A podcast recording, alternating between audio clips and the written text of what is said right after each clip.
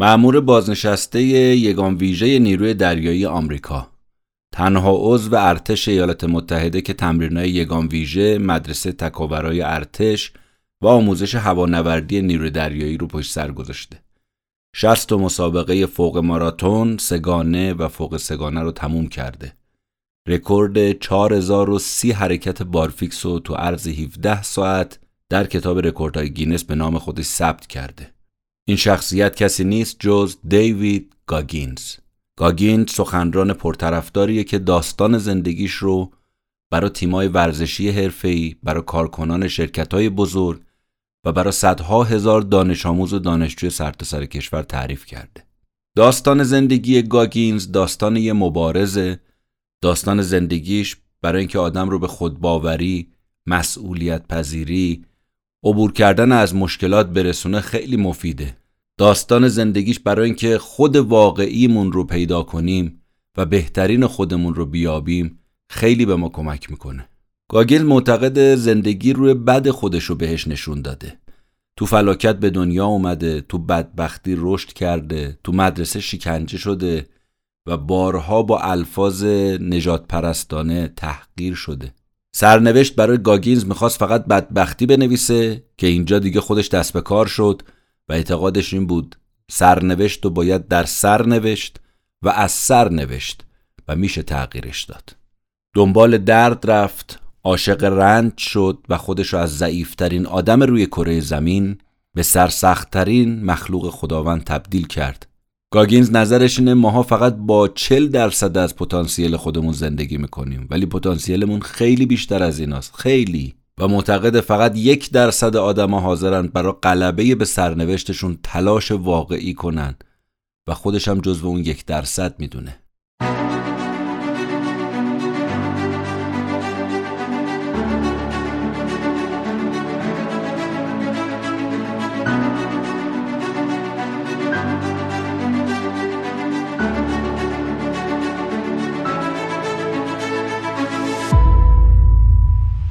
به نام خدا و عرض سلام خدمت همه شما شنونده های پادکست کتاب جیبی من مهدی بهمنی هستم و این اپیزود هفتاد و سوم پادکست کتاب جیبیه خیلی خوشحالم از اینکه تو سال جدید می‌تونم با یه خلاصه کتاب دیگه در خدمتتون باشم.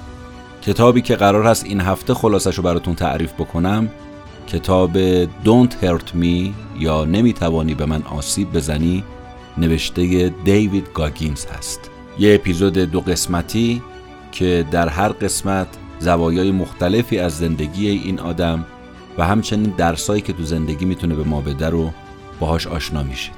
بریم با هم و خلاصه کتاب نمی‌توانی به من آسیب بزنی رو بشنویم.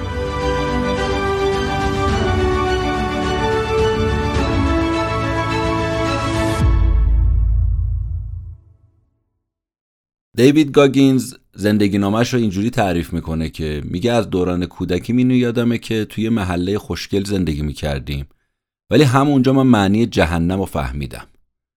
سال 1981 بود و بهترین املاک بوفالو تو ویلیامزویل بود. بوفالو دومی شهر بزرگ نیویورک آمریکا هم است ویلیامزویل یه روستا تو یکی از همین ایالتهای آمریکاست. که خیابونای خیلی سرسبزی داره چشماندازش عالیه خونه های قشنگی داره شهروندای نمونه داره همه دکتر و وکیل و مدیر کارخونه و دندون پزشک و فوتبالیست حرفه‌ای و اینا توش زندگی می‌کنن. همشون هم همسرای زیبا دارن بچه های قشنگ دارن خودروهای مدل بالا دارن و خیابونا همه جارو کشیده امکانات بی نهایت امریکن دیریم یا رویای آمریکایی اونجا به حقیقت پیوسته. اما تو گوشه ای از این محله جهنمم هست. خونه دیوید گاگینز یه خونه چوبی دو طبقه با چهار تا اتاق که به بزرگترین زمین چمن ویلیامزویل منتهی میشه. پشت خونه یه باغ سبز پارکینگ سقفدارش ظرفیت دو تا ماشین داره. یکی یه رویز سیلور کلاود مدل 1962 و یکی دیگه هم یه مرسدس بنز 450 SLC مدل 1980 تو جاده اختصاصی خونم یه شولت کروت مشکی رنگ مدل 1981 پارکه. زندگی ها همه مرفه و همسایا به ظاهر فکر می‌کنن که ما یه خانواده خوشحال و خوشبختیم. اما واقعیت چیز دیگه ای بود. پدر دیوید گاگینز یعنی ترانیس گاگینز یه مرد قد کوتاه سیاه با قیافه بکسورا خوش هیکل کت شلوار سفارشی میپوشه و مثل تاجرای موفقم راه میره. جلو مردمم همیشه لبخند رو لبش هست. اما با ما تو خونه برج زهرمار. مادرش جکی هم 17 سال از پدرش جوونتره یه زن لاغرندام و بسیار زیبا. خود گاگینز و برادرش هم دو تا پسر بچه سیاه پوستن. با یه سر خیلی خیلی مرتب. ولی گاگینز میگه من تو این خونه با خود شیطون زندگی می‌کردم. همینقدر بدونید که دیوید تعریف می‌کنه. میگه وقتی که نگاه همسایه ها از بابام دور می‌شد لبخند بابام تبدیل می‌شد به اخم. عصبانیت دستور بعد می‌رفت تمام روز رو می‌گرفت راحت میخوابید. اما اینجا تازه کار من و برادرم شروع می‌شد. سال 1981 و من کلاس اول ابتداییم و سر کلاس از فرط خستگی میگه خوابم می‌بره. چون مجبور بودم تا دیر وقت به خاطر بابام و دستوراتش کار کنم. تمرکز در روز نداشتم. تمام تلاشم رو تو کلاس می‌کردم که هر جوری شده بیدار بمونم. تو زنگ تفریح زنگ ورزش تو زمین بازی جرأت نمی‌کردم پیرنم رو در بیارم و شورت ورزشی هیچ وقت پام نمی‌کردم. چرا؟ چون تمام کبودی های بدنم به خاطر کتک های بابام معلوم می‌شد. بابام تو 36 سالگی با مادرم که 19 سالشم بیشتر نبود ازدواج کرده بود. پدرم پسر یک کشیش بود و تونسته بود با تظاهر به ایمان دل مادر ما که یه زن کاتولیک بود به دست بیاره. اختلاف سنی من و برادرم هم چهار سال بود. من سال 1975 به دنیا آمده بودم و برادر بزرگترم چهار سال قبل 1971 دیوید تعریف می‌کنه میگه 6 سالم که بود پدرم Skateland رو راه انداخته بود. Skateland یه جایی بود برای اینکه آدما بیان و اونجا تفریح بکنن. اسکیت ها رو من تمیز می‌کردم مرتب می‌کردم سر جاش میذاشتم. اسپری ضد بو می‌زدم به تجهیزات این اسکیت ها ترمزای پلاستیکیشون. به خاطر همین بوها همیشه چشمام رو میسوزوند و پر از خون می‌کرد. برادرم هم کارش تو بوفه بود. پف‌فیل درست می‌کرد هاتداگ کباب می‌کرد پیتزا میپخت. آشپزی با داداشم بود تمیزکاری با من. پدرم همیشه عین گرگ مراقب ما بود. اگه یه دونه اسکیت گم می شد انقدر منو می‌زد که دیگه نمی‌تونستم شب تا صبح بخوابم.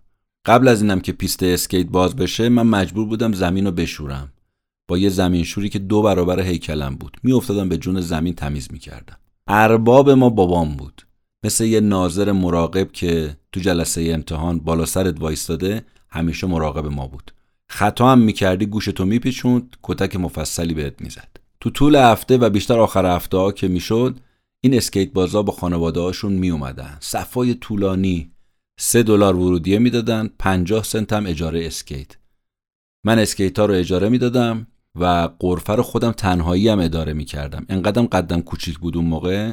برای اینکه از پشت پیشخون دیده بشم یه چارپایه زیر پام گذاشته بودم مشتریا منو ببینن.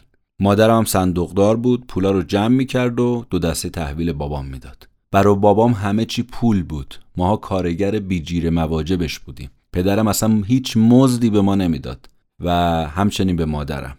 مادرم نه حساب بانکی داشت نه کارت اعتباری. Skateland یه مکان رویایی برای مشتری ها و بابام بود و یه جهنم واقعی برای من و برادر و مادرم. اتفاقی که یکی از شبها افتاد این بود که مادرم توی ساعت غیر کاری وارد دیسکو شد دید بابام با یه زن ده سال خودش جوانتر داره میگه میخنده. بابام مادرم رو دید و اصلا خوشش نیامد نصف شب مادرم می‌دونست انگار قرار چه اتفاقی بیفته. خواست از خونه فرار کنه که نتونست. چرا؟ چون از خودش استقلال مالی نداشت. و از اون طرفم نمی‌خواست ما رو با بابام تنها بذاره. واقعا مظهر یه زن شرافتمند. اما اسیر دست بابام شده بود دیگه. اگرم می‌خواست خونه رو ترک کنه باید همه چیزو میذاشت با دست خالی می‌رفت. دیوید میگه من اون شب بیدار بودم و مادرم وقتی اومد تو اتاقم و منو بغل کرد اشکاش از گوشه چشماش میریخت. پدرم دنبال مادرم اومد تو اتاق و یه هفتیر که زیر بالش من بود رو برداشت. به من نشونش داد و گذاشت زیر شلوارش. تو دست دیگهش هم دو تا پاکت خرید بود با ده هزار دلار اسکناس. تا اون موقع هم همه چی عادی بود تا اینکه یه دفعه ورق برگشت. وقتی مادرم رفت تو اتاق خواب پدرم کمربند به دست منتظرش بود. حالا خطای مادرم چی بود؟ بابام دوست نداشت مادرم تو جمع بهش خیره بشه زل بزنه. مادرم اون شب این کارو کرده بود. این خطای بزرگ انجام داده بود. ما داشتیم صدای بابامو میشنیدیم که به مادرم می‌گفت که این کمربند از تگزاس اومده اینجا تو رو شلاق بزنه. تو هوا میچرخوند و مادرمو باش می‌زد. مادرم برای اینکه خوش دفاع کنه یه شمدونی مرمر رو برداشت پرت کرد سمت بابا. تراویس جا خالی داد شمدونی خورد به دیوار. مادرم رفت تو دستشویی در رو قلف کرد کنار سیفون رو زمین نشست. اما باز ترانیس در رو با لگت باز کرد دست مادرم رو گرفت و کشید. سر مادرم خورد به دیوار اما بیهوش نشده بود. پدرم موهاش همینجوری می‌کشید و می آورد تو حال خونه. من و برادرم صدای کتک خوردنهای مادرم رو میشنیدیم. از پله مادرم آورد پایین تو طبقه اول با کمربند افتاد به جونش. از سر و صورت مادرم خون میچکید از لب و دندونش خون میریخت. دیوید میگه یه لحظه تنفر به ترسم غلبه کرد. از پله اومدم سریع بودو پایین با مشتای کوچولو شروع کردم زدن بابا که بابا مامانو ول کن. بابام قافلگیر شد. و روی زانو افتاد رو زمین. هی می‌گفتم مادرمو نزن مادرمو نزن. دیگه مادرمو بیخیال شد. اومد سراغ من با کمربند افتاد به جون من. با یه لبخند نصف و نیمه مادرم گفت که داری یه گانگستر پرورش میدی؟ کمربندش رو بلند کرد و شروع کرد زدن. مادرم تو اون لحظه چارزانو خودش رو رسوند به آژیر خطر و فشارش داد. پدرم یه نفس عمیق کشید پیشونیش رو با آستینش پاک کرد. کمربند رو گذاشت سر جاش. برای حفظ ظاهر رفت طبقه بالا که آثار جرم پاک کنه. چون می‌دونست پلیس داره میاد و پلیس هم اومدن. پدرم رفت استقبالشون. اونا مادرم رو که چند قدم عقبتر از بابام وایستاده بود و دیدن سر صورت باد کرده خونالود بابام برگشت گفت که اتفاق خاصی نیفتاده جناب سربان این کارا برای ادب کردن خانواده لازمه. بعد برگشت به پلیسا گفت که شما به این خونه زندگی نگاه کنید. به نظرتون من با خانمم بدرفتاری می‌کنم. من براش پالتو راسو می‌خرم حلقه الماس می‌خرم. اون وقت اون شمدونی مرمر سمتم پرتاب می‌کنه. پلیسا با خنده از بابام خداحافظی کردن و رفتن. بدون اینکه تحقیق و تفحصی از مادرم بکنن. از اونجا به بعد بود که من فهمیدم قانون و پدرم برای قربونی کردن ما دست به دست هم دادن. سال بعد شد برنامه باز همین بود کتک هم به همین شکل ادامه داشت. اون موقع من تو اون سن عاشق پیشاهنگی بودم و مامانم منو برد یه پایگاه محلی ثبت نامم کرد. یه روز شنبه بود یه یونیفرم پیشاهنگی پوشیده بودم. با مادرم لبخند زنون داشتیم از خونه می اومدیم بیرون. پدرم یه دفعه از روبرو سبز شد. فهمید که ما می‌خوایم بریم جلسه پیشاهنگی گفت لعنت به شما. چشمام همون لحظه پر اشک شد. بعد یه خنده کرد و گفت ما میریم پیست. پیست اسب سواری قرار نیست بریم پیشاهنگی یه ساعته ما رو برد پیست اسب سواری تو پیست بابام هی پشت سرم شرط بندی می‌کرد و هی میباخت. منم با اون لباس پیشاهنگی رو صندلی عقب نشسته بودم و های های گریه می‌کردم. پدرم اون روزا 100 دلار باخت. تو راه برگشت جرأت پیدا کردم به بابام بگم که ما نباید می‌رفتیم پیست. ما می‌خواستیم بریم برنامه پیشاهنگی بابام مثل برج زهرمار برگشت گفت چی گفتی؟ یه بار دیگه بگو. منم دیگه جوابی بهش ندادم. بعدم برگشت گفت وقتی رسیدیم خونه لباساتو در میاری. هر وقتم می‌گفت لباساتو در میاری یعنی خودتو آماده کتک خوردن بکن. یه حرفی زدی یه کاری کردی که منو عصبانی کردی. اون شب یه جوری منو کتک زد که از گردن تا زانوهام کبود شده بود زخم شده بود و چند روز نمی‌تونستم برم مدرسه. یه بارم وقتی به خاطر درد گوش مادرم خواست منو ببره درمانگاه بابام نذاشت. گفت لازم نیست پولامونو برای اینجور کارا نباید خرج کنیم مادرم منو از دستش فراری داد و یواشکی برد. دکتر وقتی برگشت کتک در انتظارش بود. ما یه همسایه پیری داشتیم که قبلا روبروی ما زندگی می‌کرد و بعد از اینکه از محله ما رفت همچنان ما باش ارتباط داشتیم. این خانم مادرم رو دائم برای فرار تشویق می‌کرد. اولین اقدام مادرم برای فرار کردنم این بود که باید یه کارت اعتباری به اسم خودش جور می‌کرد.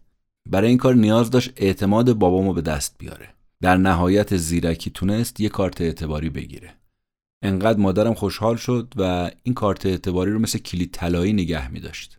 چند روز بعد بابام سر میز آشپزخونه داشت با من و برادرم صبحانه می‌خورد. تلفنی هم داشت با یکی از دوستاش صحبت می‌کرد و پشت سر مادرم بد و بیرا می‌گفت. همینم کافی بود که مادرم بیاد سر میز و به ما دو نفر برگرده بگه که من دارم باباتون رو ترک می‌کنم. شما می‌تونید بمونید یا اینکه با من بیاید. بابام همینجور مات و مبهود مونده بود. برادرم همینطور من که بدتر. اما من مثل تیری که از تفنگ خارج میشه از سر میز بلند شدم چند تا کیسه مشکی برداشتم رفتم طبقه بالا وسایلمو جمع کردم. برادرم هم همینطور. ترانیس شوکه شده بود. با تحقیر برگشت به مادرم گفت که تو هیچی نداری بدون من هیچی. نه سواد داری نه پول داری نه آینده داری. بعد به من و داداشم برگشت گفت که ببینید شما دوتا مثل یه کرم بزرگ میشید. اگر رفتید دیگه فکر برگشت نکنید دوباره برگشت به مادرم گفت پنج دقیقه بعد رفتن یه زن دیگر رو جایگزینت می‌کنم. مادرم به این حرفا توجه نکرد. وسایلش رو برداشت پالتو راسو و انگشتر الماس رو پرد کرد جلوش گفت اینم برای زن بعدیت.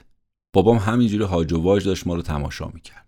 سوار ولوی مادرم شدیم همون ماشینی که مال بابام بود ولی هیچ وقت سوارش نمی‌شد. دو شرخه ها رو بار زدیم پشت ماشین راه افتادیم. پدرم اول تکونی نخورد. اما قبل از اینکه ما برسیم تو خیابون اصلی رفت سمت پارکینگ خونه. مادرم به گاز بابام به گاز مادرم البته فکر همه چیو کرده بود. می‌دونست ترانیس میاد دنبالش. به خاطر همین نرفت سمت خونه پدر مادرش سمت غرب. به جاش از یه راه خاکی که بابا من بلد نبود رفت سمت خونه بتی. همون همسایه مهربونه که هی می‌گفت فرار کن فرار کن. وقتی رسیدیم خونه بتی با گرمی از ما استقبال کرد. در رو باز کرد و ماشین آوردیم تو در رو بست. بابام با شولتش هی اونور اینور دنبال ما میگشت. اما ما گذاشتیم هوا تاریک شد. می‌دونستیم دیگه الان درای اسکیتلند باز میشه. دیگه بابام دنبال ما نمیاد. چون اصلا قرار نبود از درآمدش بگذره. 144 کیلومتر از بوفالو دور شده بودیم که ولوو قدیمی بابام که الان مامانم پشتش بود و می‌روند افتاد به روغن سوزی. از اگزوزش دود قلیز میومد مادرم گریه افتاد. گفت چیکار کنیم؟ برادرم برگشت خب برگردیم. من گفتم نه. باید بریم مامان باید بریم. نباید برگردیم. مادرم رفت توی پمپ بنزین با تلفن سکه‌ای به بتی زنگ زد.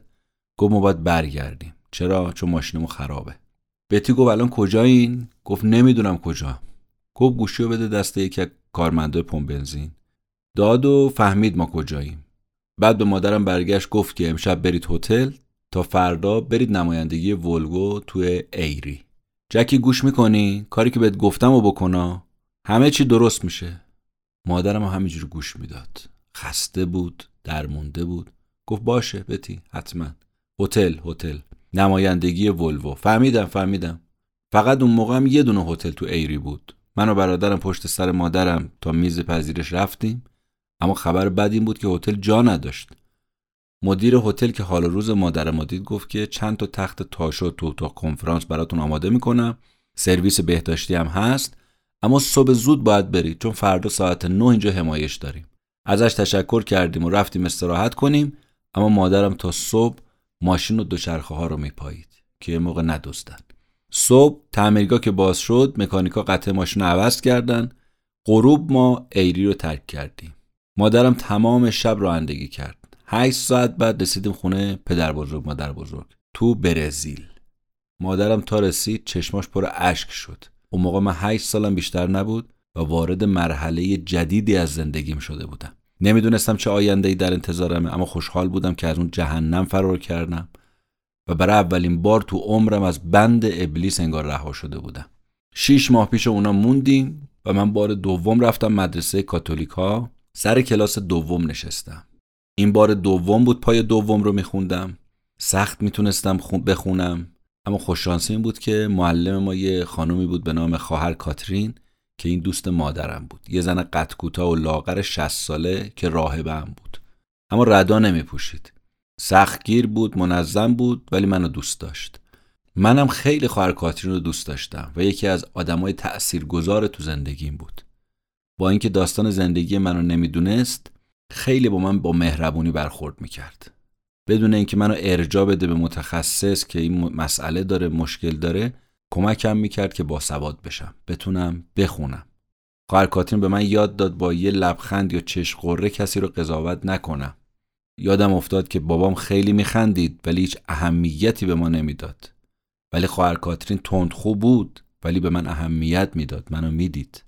من تو درسام داشتم همینجوری خوب پیش می‌رفتم. اما برادرم با این وضعیت نتونست کنار بیاد برگشت بوفالو و به پدرم خدمت می‌کرد. حالا دیگه رفته بودیم خونه خودمون. یه آپارتمان دو خوابه 55 متری توی مجتمع که مای 7 دلار برامون هزینه داشت. بابام بعدا فهمید ما کجا زندگی می‌کنیم و با اینکه چند هزار دلار در هر شب درآمد داشت هر سه چهار هفته 25 دلار ناقابل برای ما میفرستاد. خود مادرم اون موقع تو فروشگاه زنجیره ماهانه 100 دلار در می آورد. اون وقت بابام 25 دلار به ما می‌داد. مادرم برای کمک های دولتی ثبت نام کرد اما گفتن که چون شما ماشین دارید بهتون تعلق نمی‌گیره. مگر اینکه ماشینتون بفروشید. و ما این کارو نکردیم چون بهش نیاز داشتیم واقعا. هیچ سیستم حمل و نقل عمومی تو اون شهر 8000 نفری وجود نداشت. ما ماشین زیر پامون رو نمی‌تونستیم بفروشیم. اسای دستمون بود. یه شبم یادمه که باک ماشین کاملا خالی شده بود. عین یخچال خونمون. هیچ پولی هم تو حساب نداشتیم. دو تا قلک شیشه‌ای داشتم. پر از پول خورد. آوردم به مامانم گفتم مامان بیا. پول خوردا رو شمردیم. با اون پول خوردا قبض برق و پرداخت کردیم. باک ماشین رو پر کردیم. یکم خاروبار خریدیم. سخت بود اما خوش بودیم. با مادرم خوش بودیم. دل مادرم برای برادرم تنگ شده بود. اما وقتی می‌دید من خوشحالم و دوست پیدا کردم و خودم رو وفق دادم به وضعیت فعلی راضی می‌شد. از شب اولی که اومدیم ایندیانا تا بعد از اون یه بارم من جامو خیس نکردم. حالم خوب بود. استرس و استراب نداشتم. اما یه دفعه یه اتفاق بد افتاد. پایه سوم تو مدرسه یه شک بود برا من. به جای خواهر کاترین یه خانم دیگه ای اومد شد معلم مدرسه خانم دی که اصلا هم شباهت به خواهر کاترین نداشت. تو کلاسش نمرای پایین می‌گرفتم و خانم دی به مادرم برگشته و گفته بود که این باید بره مدرسه دانش آموزای استثنایی. استثنایی یعنی دائم تو طول عمرت بهت بگن تو عقب مونده ای انگ بهت بزنن. تهدیدش کار خودشو کرد. باعث شد من لکنت زبون گرفتم. اونم یه شبه. استرس و استرام باعث شده بود که نتونم حرف بزنم. تو مدرسه تنها سیاپوس بودم. و هر روز به من می‌گفتن خنگترین دانش آموز کلاس. خانم دی از من ناامید شده بود و فقط هم کار شده بود سرم داد بیداد کردن. حالا دیگه مدرسه برام شده بود شکنجهگاه مدیر از مادرم خواسته بود که به شرط اینکه منو ببره پیش یه متخصص گفتار درمانی من اخراج نشم. ما هم رفتیم دفتر روانشناس. حسابی به خودم شک کرده بودم دیگه. فکر می‌کردم نکنه من دیوونم عقب افتادم تو دفتر روانشناس نگاه کردم دیدم تو یه اتاق هفت تا صندلی به صورت نیم دایره گذاشتن و این بچه ها اصلا رو این صندلی ها آروم و قرار ندارن. یکی داره کلش رو می‌زنه به دیوار یکی داره تو سطل زباله دستشویی می‌کنه. بچه کنار دستیم که آروم ترینشون بود ازش پرسیدم تو چیکار کردی؟ گفت من خونمون رو آتیش زدم هیچ کار دیگه ای نکردم. تا نگاهم به قیافه روانشناس افتاد به خودم گفتم که اینجا دیگه جای خربستن نیست. باید جمع کنم برم.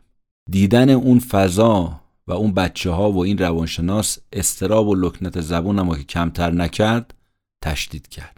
حالا دیگه موهام هم داشت میریخت. لکه های سفید تو پوست صورت سیاه هم داشت خودشو نشون می‌داد. صورتم لک و پیس افتاده بود.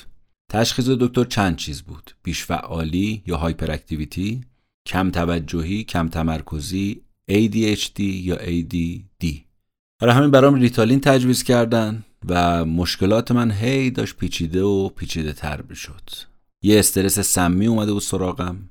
دکترها میگن استرس سمی از فلج اطفال و از مننجید بیشتر بچه ها رو از پا در میاره. بچه هم که این بیماری رو داشتن تو بزرگسالی ریسک مبتلا شدن به مریضی قلبی افسردگی شدید چاقی زیاد سرطان مصرف دخانیات الکل موادشون بیشتر می‌شد. تحقیقات هم نشون داده کودکانی که تو خانواده های بدرفتار بزرگ میشن تا 53 درصد تو جوونی بیشتر دستگیر میشن و احتمال ارتکاب به جرایم سنگینشون 38 درصد بالاتر میره. البته مادرم زن فهمیده ای بود که من خودم رو مدیونش می‌دونم و منو به عنوان یه جوون در معرض خطر به عنوان یه بزهکار تحویل جامعه نداد. مشخص بود کسی که منو تا حالا تو این مسیر اشتباه انداخته کسی نبود جز ترانیس گاگینز بابای بزرگوارم. به هر حال من درمانم و ادامه ندادم ریتالینم نخوردم. جلسه دوم که مادرم بعد مشاور اومد دنبالم گفتم ببین مامان دیگه اینجا جای من نیست. من دیگه اینجا بر نمی‌گردم مادرم هم قبول کرد و گفت آره این پسرا دیوونن همشون.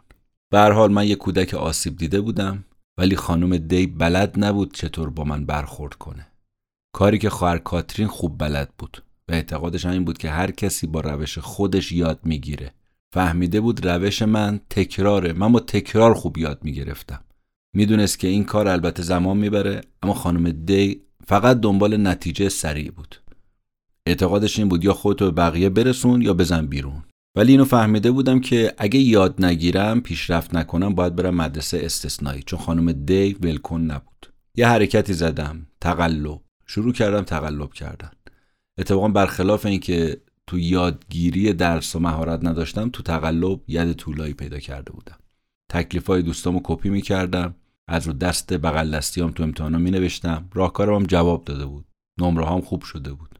و دیگه هم با مادرم خانم دی تماس نمی گرفت مشکلم ظاهرا حل شده بود. اما یه مشکل دیگه پیدا شد و اونم این که تو مدرسه هیچی یاد نگرفتم. درس و مشق و مدرسه همینجا پیش می‌رفت تا اینکه کلاس چهارم بودم. که یه اتفاق خوب تو زندگیمون افتاد. مامانم با یه کسی به نام ویلموس آشنا شد. ویلموس برای ما یه شروع تازه بود. تا قبل از آشنایی ویلموس با مادرم هرچی از زندگی من دیده بودم بدبختی و فلاکت بود. اما ویلموس زندگی ما رو عوض کرد. یه نجار موفق بود اهل ایندیاناپولیس. مادرم هم جذب چهره خندون شخصیت آروم این آدم شده بود. خشن نبود. نقشه حامی رو تو زندگی ما داشت حس خوبی باش داشتیم. مادرم با شاد و خندون بود احساس غرور می‌کرد. واقعا جلوه بابای سالم بود. اونم مثل من عاشق بسکتبال بود. منو حتی تو زمین می‌برد حرکات درست بسکتبال رو بهم یاد می‌داد. ستایی تولدامون رو جشن می‌گفتیم دور هم. تابستون با هم بودیم. تابستون قبل از کلاس هشتم یعنی وقتی من کلاس هفتم بودم ویلموس رسما از مامانم خواستگاری کرد. ویلموس تو ایندیاناپولیس زندگی می‌کرد و برنامه بود که تابستون بعد همراش بریم به ایندیاناپولیس. اما روز بعد از کریسمس سال 1989 انگار زمان یه دفعه ایستاد. پدر خوندم ویلموس یه بازی بسکتبال مهم داشت که بعد از اونم بعد برمیگشت خونه. خونمون شیرای سفید داشت. این اسمی بود که وقتی آدرس می‌خواستن دوست آشنا ما بهشون می‌دادیم. که ما کجا زندگی می‌کنیم. دو تا مجسمه شیر سفید دو طرف دروازه ورودی مزرعمون وجود داشت. ویلموس به محض اینکه وارد مزرعه میشه دو نفر بهش نزدیک میشن و بهش شلیک می‌کنن. پنج تا گلوله می‌زنن به سینش اینم کف پارکینگ میفته یه نفر از اون دو نفر بهش نزدیک میشه تیر خلاص و وسط پیشونیش خالی می‌کنه و فرار می‌کنه که برو که رفتی پدر ویلموس که چند تا خیابون اون طرف در زندگی می‌کرد صبح روز بعد از قتل میاد از کنار این شیرای سفید رد بشه متوجه میشه که در پارکینگ خونه پسرش بازه. می‌فهمه یه مشکلی پیش اومده. میره وارد پارکینگ میشه و جنازه پسرش رو غرق به خون پیدا می‌کنه. های های شروع می‌کنه گریه کردن. ویلموس وقت مرگ فقط 43 سالش بود. دیوید میگه من تو خونه مادر بزرگم بودم که مادر ویلموس زنگ زد و خبر رو به مادرم داد. مادرم تازه داشت از اون جهنمی که توش گیر افتاده بود نجات پیدا می‌کرد و زندگی داشت روی خوشش رو نشون می‌داد اما با این حال بد چیکار باید می‌کرد؟ از خبر مرگ بابام انقدر عصبانی شدم که با مشت می‌زدم به یخچال خونه مادر بزرگم. همینجوری هم گریه می‌کردم. پلیس هم هیچ وقت متوجه علت قتل نشد. چهارده سالم بیشتر نبود. حالا داشتم تو پارکینگ محل جنایت یه صحنه جرم زنده رو با چشمام می‌دیدم. مادرم اون شب تو خونه ویلموس موند پلیسا مخالفتی نکردن اما برادر شوهر مادرم با دو تا سلاح اونجا موند که اگه این قاتلا خواستن برگردن ازشون با تفنگ استقبال کنه که البته اتفاقی هم نیفتاد. یه خونه تاریک و وحشتناک که هنوز خون تازه مختول تو پارکینگ خونه بود. منظره جنازه بابام که ملافه سفید روش کشیده بودن و داشتن میبردن سمت آمبولانس هیچ وقت از یاد دیوید نمیره. دیوید میگه گذشتم تاریک بود حالا آیندم هم نابود شده بود خاموش شده بود. چند روز بعد از مراسم خاکسپاری ویلموسم بعد از سال نو من و مامانم هنوز تصمیم نگرفته بودیم که می‌خوایم برزیل بمونیم یا بریم ایندیاناپولیس. چون ویلموس گفتیم اونجا زندگی می‌کرد. به حال همچنان شوکه بودیم خودمون رو پیدا نکرده بودیم یه شروع تازه می‌خواستیم. بنابراین تصمیم گرفتیم بدون ویلموس بریم ایندیاناپولیس. مادرم منو تو امتحانات ورودی دبیرستان ثبت نام کرد. اونجا هم طبق عادت تقلب ادامه داشت. از و دست دانش آموزای باهوش و زرنگ می نوشتم وقتی نامه پذیرش و برنامه درسیم تو تابستون قبل از شروع دبیرستان با پست رسید خونمون دیدم باید آماده درسای سخت باشم. درسایی که منو وارد کالج می‌کرد. هر جوری بود تو کالجم با تقلب و کپی برداری رامو ادامه دادم. تونستم تو تیم بسکتبال سال اولیام ثبت نام کنم بازیکن میانی زمین بشم. اعتماد به نفسم خوشبختانه بیشتر شده بود اما نه اینکه بخوام به رتبه بالا برسم. چون می‌دونستم از جهت علمی یه شارلاتانه به تمام معنا که همش با تقلب و کپی برداری به اینجا رسیده. هزینه های مدرسه عالی خیلی زیاد بود. به خاطر همین مادرم بعد یه سال من از اونجا آورد بیرون. چون پس هزینه هاش بر نمی اومد سال دوم دبیرستان تو مدرسه دولتی گذروندم. با چهار هزار تا شاگرد توی محله که بیشترشون سیاه پوست بودن. همه چی عالی بود تا اینکه تصمیم گرفتم پوششم رو عوض کنم. برم سراغ فرهنگ هیپ هاپ با گروه های خیابونی میگشتم همسالای ناباب داشتم و بعضی وقتا مدرسه نمی‌رفتم. یه روز مادرم اومد خونه دید من و ده تا از عروزل و باش نشستیم دور هم. همین باعث شد که وسایلمون رو جمع کردیم و برگشتیم رفتیم برزیل.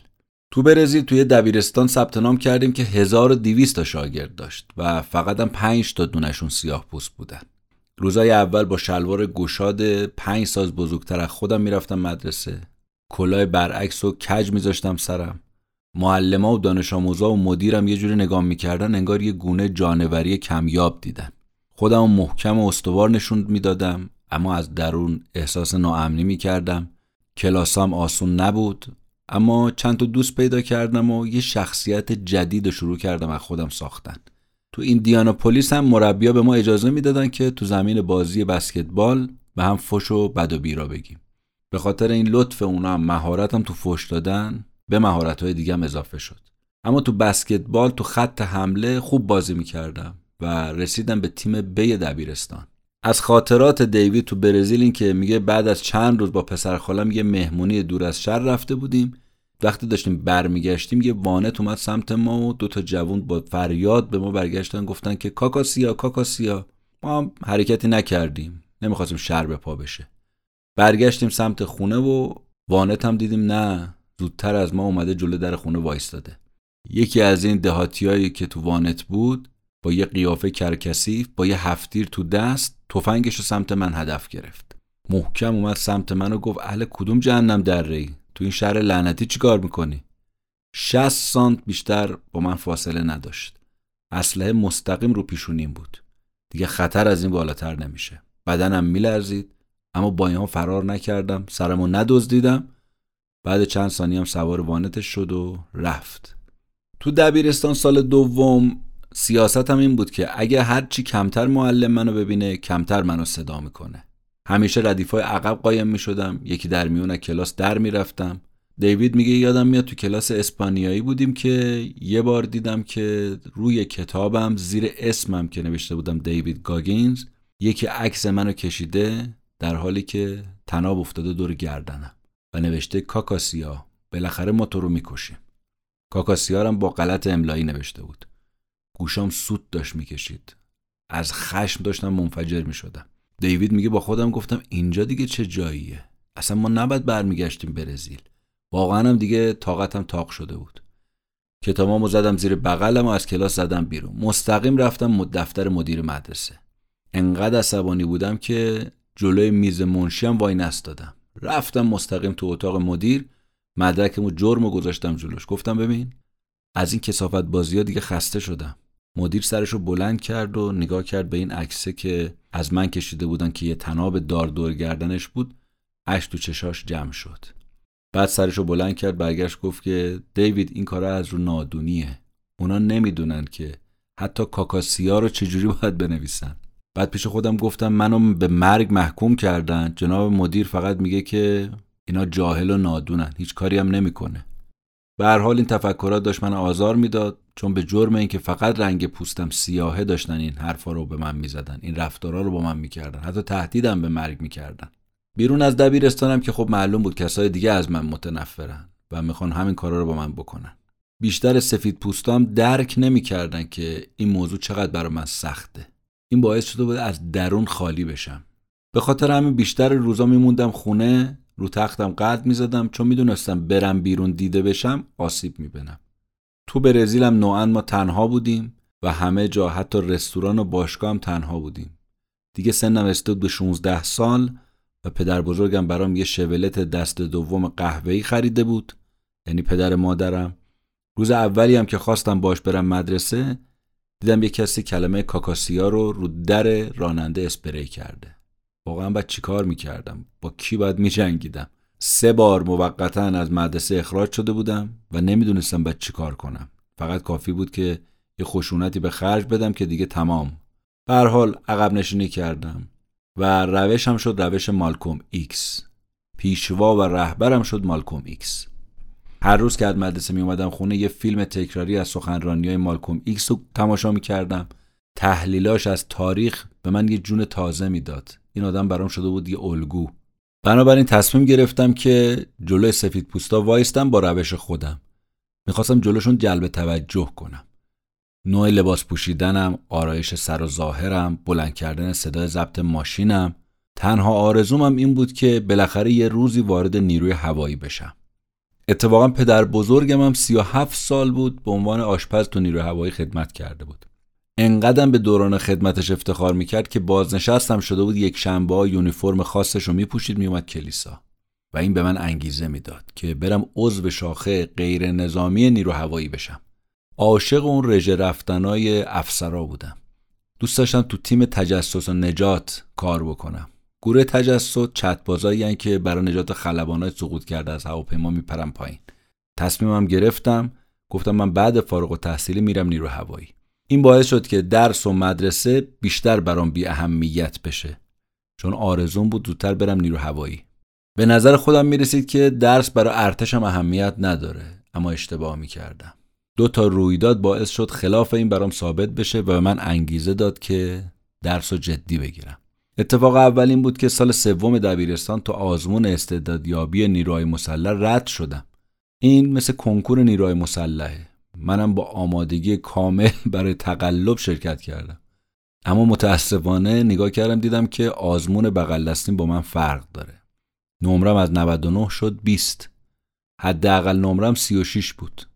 اتفاق دوم نشون داد که باید تغییر کنم. سال سوم دبیرستان تو تابستون از طریق پست یه نامه رسید در خونمون. نامه از طرف مدرسه بود. نوشته بود یک چهارم روزای مدرسه جنابالی به دلایل غیر موجه نبودی تو مدرسه قایب بودی. معدلت هم شده دوازده. فهمیدم اگه معدلم بالا نره حضورم سر کلاس بیشتر نشه از فارغ و تحصیلی هم خبری نیست. بنابراین عضو نیرو هوایی شدنم پر. اون شب برا من شد یه نقطه عطف. رفتم یه دوشی گرفتم و بخارا رو از آینه دستشویی پاک کردم و شروع کردم به خودم نگاه کردن. احساس کردم خودم رو دوست ندارم. احساس کردم یه آدم کم عقل و بی پولم که هیچ هدف و آینده ای نداره. از خودم متنفر بودم. جوری که می‌خواستم با مشت بزنم تو صورت خودم. می‌خواستم شیشه آینه رو بتر کنم. اما به جای شروع کردم خودم رو موعظه کردن. واقعا به این موعظه نیاز داشتم. می‌خواستم یه آدم دیگه بشم. با خودم گفتم که ارتشی ها شروالاشون رو پایین نمیپوشن. مثل گانگسترها حرف نمی‌زنن. این کارا چه فایده ای داره؟ دیگه من نباید از این کارا بکنم. وقتش یه خورده بزرگ بشم. بعد برگشتم به خودم گفتم بیچاره خودت باید به فکر خودت باشی یه کاری برای خودت بکنی. نه مادرت می‌تونه کاری کنه. ویلموس بیچارم که فوت کرده و نه هیچ کس دیگه. خودت یا خودت دیوید. حرفام که تموم شد دیدم تمام سرمو تراشیدم. نگاه تو آینه کردم اه این کیه؟ قیافم عوض شده بود. برای اولین بار مسئول کارای خودم شده بودم. یه مراسم جدید ابدا کردم که سالهای سال با من بود. مراسم ساده بود. هر شب سر صورتمو میتراشیدم با صدای بلند حقایق زندگیمو به زبون می آوردم اهدافمو تعیین می کردم اونا رو رو تیکه های کاغذ می نوشتم و رو آینه می چسبوندم آینه ای که اسمشو گذاشته بودم آینه مسئولیت. و از خودم درباره اهدافی که تعیین کرده بودم جواب می‌خواستم. هدفام شامل اینا بود. اصلاح سر و صورت مرتب کردن هر روز تخت انگار که دارم تو ارتش خدمت می‌کنم. شلوارم رو باید دائما بالا بکشم و مرتب باشم. هر روز صبح موهای سرم رو بتراشم چمنا رو کوتاه کنم و ظرفا رو بشورم. آینه مسئولیت از اون زمان منو تبدیل کرد به آدمی که بهترین عمل کردشو داشت و همین باعث شد تونستم نمرای بهتری بگیرم. سال چهارم دبیرستان تنها چیزی هم که بهش اهمیت می‌دادم تمرین بسکتبال بود و مطالعه درس و ورزش. و این آینه مسئولیت بود به من انگیزه می‌داد منو پیش می برد. قبل از طلوع آفتاب بیدار می شدم صبح ساعت پنج تو باشگاه بودم وزنه می زدم خروسخون دور زمین گلف محلمون می دویدم جوری شد که یه شب فقط 22 کیلومتر دویدم. بالاترین مسافتی که تو عمرم دویده بودم.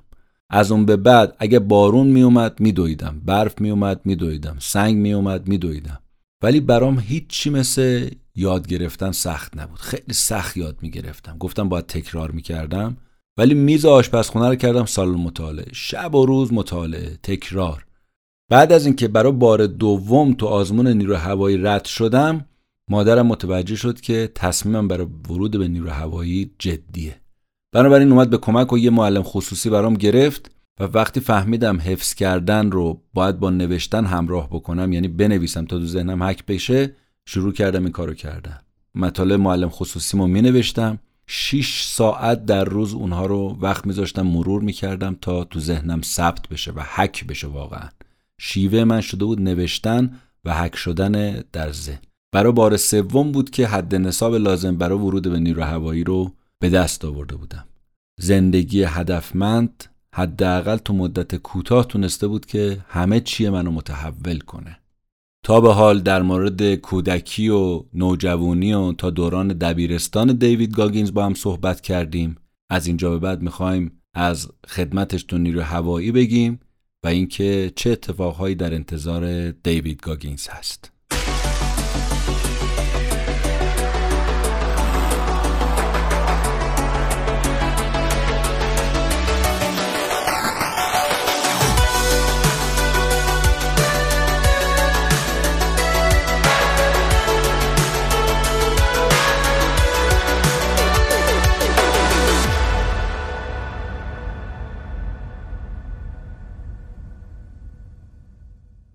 دیوید گاگینز خاطرات بودنش تو نیرو هوایی رو اینجوری تعریف می‌کنه. میگه که اولین افسر آموزشی منو فرستاد به یه هنگ متفاوت و اتفاقا تو اون واحد من شدم یه ستاره. 178 سان قدم بود و 80 کیلو هم وزن. چابک و قوی. البته میگه اینم بگم قبلش 136 کیلو بودم و تونستم با ورزش و دویدن وزنمو برسونم به 80 کیلو. داشتم برای شغل رویاییم یعنی چترباز ناجی تمرین می‌کردم. چتربازای ناجی فرشته هایی هستن که یاد گرفتن باید از آسمون به پشت جبهه فرود بیان و خلبانای سقوط کرده رو نجات بدن. اتفاقا تو اون آموزشم یکی از بهترینا بودم من. تو شنا رفتن بهترین بودم تو دراز و نشست رکاب زدن با پا دویدن از همه بهتر بودم. نمراتم عالی فقط مشکلم تسلط به آب بود از آب میترسیدم. و اتفاقا تو این کلاس باید هفته ها تو آب میموندیم و منم میونه خوبی با آب نداشتم. وقتی زمان تست شنای آزاد 500 متر می‌رسید من باید می‌تونستم از پسش بر بیام. در صورتی که تو قبلش اصلا نمی‌دونستم شنا کردن چجوریه اصلا تو آب باید چیکار بکنم؟ تو 19 سالگی نمی‌دونستم شنای آزاد چیه. برای همین یه کتاب آموزش شنا خریدم. با کمک تصویراش تو استخ شروع کردم تمرین کردن و دست و پا زدن. اصلا دلم نمی‌خواست صورتم تو آب بره. چه برسه اینکه بخوام شنا کنم. اما کم کم شروع کردم دست و پا زدن. بعد یه مدتم شروع کردم به شنا کردن. مثل شنایگرای دیگه اولش نمی‌تونستم رو آب بمونم. حتی یه لحظه احساس می‌کردم دارم غرق میشم و نفسم داره بند میاد. ولی بالاخره تونستم به ترسم غلبه پیدا کنم. تو تست شنا هم قبول شدم. یکی از بدترین تمرینای ما توی اون ده هفته این بود که باید تمرین بوبینگ می‌کردیم که یه برنامه تسلط تو آب بود. تو این تمرین ما باید گروه های پنج نفره تقسیم می شدیم هر کدوممون باید دو تا مخزن 80 لیتری فولادی و همچنین وزنهای 7 کیلویی رو به کمرمون میبستیم. وزنمون ببینید چقدر می‌شد دیگه. به ما می‌گفتن حالا تو شیب استخ از یه متری بری تو سه متری. پیش خودم می‌گفتم آخه احمق تو اینجا چی کار می‌کنی؟ تو مگه برای این کار ساخته شدی؟ تو مگه شنا بلدی؟ دست بردار از این کارا. میترسیدم فکم قفل می‌شد سرم درد می‌گرفت. بعد خب باید دست و پا می‌زدم و از کف استخ میومدم سطح آب. هوا می‌گرفتم و دوباره باز می‌رفتم عمق آب. واقعا سخت بود ولی پشت سر گذاشتم. تنها سیاه پوست واحد من بودم. با اینکه این قسمت رو پشت سر گذاشتم اما یازده مرحله دیگه جلوی روم بود. چهار هفته از تمرینات باقی مونده بود. این سختگیری ها منطقی هم بود. بالاخره من باید از هواپیما میپریدم تو آب و جون خلبانا رو نجات می‌دادم. دنبال یه بهانه‌ای ولی میگشتم برای اینکه این تمرینا رو ازش خلاص بشم. نمی‌خواستم دیگه ادامه بدم. برای همین صبح روز بعد جوری که فکرشو نمی‌کردم یه راه برای انصراف به من پیشنهاد شد. چند هفته قبلش از ما آزمایش خون گرفته بودن و دکترها کشف کرده بودن که بله من آرزه سلول داسی شکل دارم و همینم باعث می‌شد که وسط تمرین ریسک مرگ ناگهانی و ایست قلبی من افزایش پیدا کنه. منم وانمود کردم که بله خبر خیلی ناگواریه برام و همه آرزوام نقش براب شده ولی از درون خیلی خوشحال بودم که از این امتحانا و تمرینای سخت داشتم رها می شدم تو همون هفته دکترها نظرشون تغییر دادن گفتن که نه تصمیم با خودته. این انقدرم خطرناک نیست و انقدرم شناخته شده نیست برای ما. منم زرنگی کردم رسما استعفا ندادم. اونجا رو ترک کردم ولی گذاشتم تو آب نمک بمونه که شاید یه موقعی برگشتم. دیوید میگه که هنوزم این آرزه رو دارم درمانم نداره. اما اون زمان تا این مانع سر راهم قرار گرفت بلافاصله تسلیم شدم و این یه درس بزرگ برام شد. که نباید به محض اینکه مانعی سر راه قرار می‌گیره تسلیم بشی و بعد از اون تصمیم گرفتم تسلیم نشم. برگشتم خونه به دوستام و خانوادم گفتم که به دلایل پزشکی از برنامه منو گذاشتن کنار. کم کم وزنم هم زیاد شد جستم بزرگ شد و دوست داشتم اینجوری بزرگ به نظر بیام. اما از درون خودم می‌دونستم آدم ترسوییم از 115 کیلو دوباره شدم 136 کیلو. البته ورزش می‌کردم میخوردم میخوردم ورزش می‌کردم. جستم همینجوری گنده شده بود. احساس می‌کردم هرچی گنده باشم مردم بیشتر از من میترسن و اعتماد به نفسم میره بالا.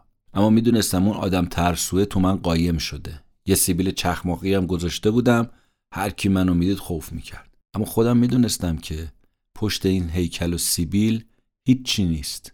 ولی یه روز تصمیم گرفتم که سرنوشتم رو بگیرم دست خودم. دیوید از اینجا به بعد اینجوری تعریف می‌کنه. میگه یه روز تصمیم گرفتم که سرنوشتم رو بگیرم دست خودم. توی فروشگاه کار می‌کردم هفت صبح بود شیفتم تموم شد. از فروشگاه راه افتادم هشت صبح رسیدم خونه. خونم هم توی شهر قشنگ تو کارمل بود که با پم و دختری زندگی می‌کردیم با هم. اما واقعا زندگیمون سخت بود پمم شغل نداشت و واقعا زندگیمون به خاطر همین داشت از هم میپاشید. به محض هم که اومدم خونه تلفن زنگ زد مادرم هم بود. برنامه غذایی روزانه رو می‌دونست برای همین پشت تلفن گفت که بیا جیرت رو بگیر. جیرم چی بود؟ یه صبحانه سلف سرویسی کمتر کسی هم می‌تونست این غذا رو توی وعده بخوره. تلفن رو قطع کردم و تلویزیون رو روشن کردم تا یه دوش بگیرم. تو بین بخارای حموم چند کلمه از حرفای گوینده تلویزیون رو شنیدم که می‌گفت یگام ویژه نیروی دریایی سخت ترین ها در جهان. حوله رو پیچیدم دور خودم پریدم از تو هموم تو نشیمن. نیم ساعت تموم جلو مبل خشکم زده بود. داشتم خیره خیره به تلویزیون نگاه می‌کردم. سختترین تمرینای آمادگی جسمانی تو ارتش و تلویزیون داشت پخش می‌کرد. مردایی که داشت تو تلویزیون نشون می‌داد عرق ریزان تمرینای سخت می‌کردن. از قبلم می‌دونستم که فقط یک سوم این مردایی که دارن تمرینای زیرابی رو شروع می‌کنن تا پایان هفته جهنمی دووم نمیارن و به یه هفته نرسیده انصراف میدن. خب با عقلم جور در میومد دیگه. اما با این حال به حال این مردا قبطه میخوردم. درسته زخمی بودن بیخواب بودن پاهاشون شل شده بود بیجون شده بود ولی داشتن ادامه می‌دادن و من می‌گفتم اکش من جای اینا بودم. هرچی بیشتر نگاه می‌کردم بیشتر مطمئن می‌شدم که من عاشق اینجور سختیام و با این سختیاست می‌تونم جوابمو پیدا کنم. نیروی ویژه دقیقا همون چیزی بود که من نبودم و دلم می‌خواست باشم. نمونه بارز افتخار، شرافت و رفتن تو دل خطر و تسلیم نشدن. بالاخره برنامه با فارغ و تحصیلی 20 مرد تموم شد. 20 نفری که یونیفرمای رسمی پوشیده بودن شونه به شونه هم وایساده بودن. دورمین چرخید سمت فرماندهشون. فرماندهشون برگشت گفت که تو جامعه ای که عادی بودن استاندارده یه مردایی هستن که سر پرشور دارن و از زندگی عادی بیزارن. و این تمرینای نظامی دقیقا دنبال یه همچون آدماییه. تو اون لحظه دیوید میگه احساس کردم انگار فرمانده داره مستقیم با من حرف می‌زنه. برنامه تموم شد رفتم تو آینه به خودم خیره شدم. چهره یه آدم عادی ولو با ظاهر غلط انداز. اونجا بود که اولین بار بعد سالها از خواب انگا بیدار شدم.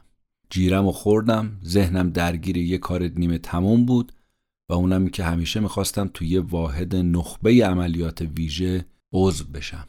اون روزم به لطف دیدن این برنامه تلویزیونی انگار یه خون تازه تو رگام افتاده بود. فکر نیروی ویژه شده بود خواب و خوراکم. انگار جون تازه گرفته باشم از فکرش نمی‌تونستم بیام بیرون.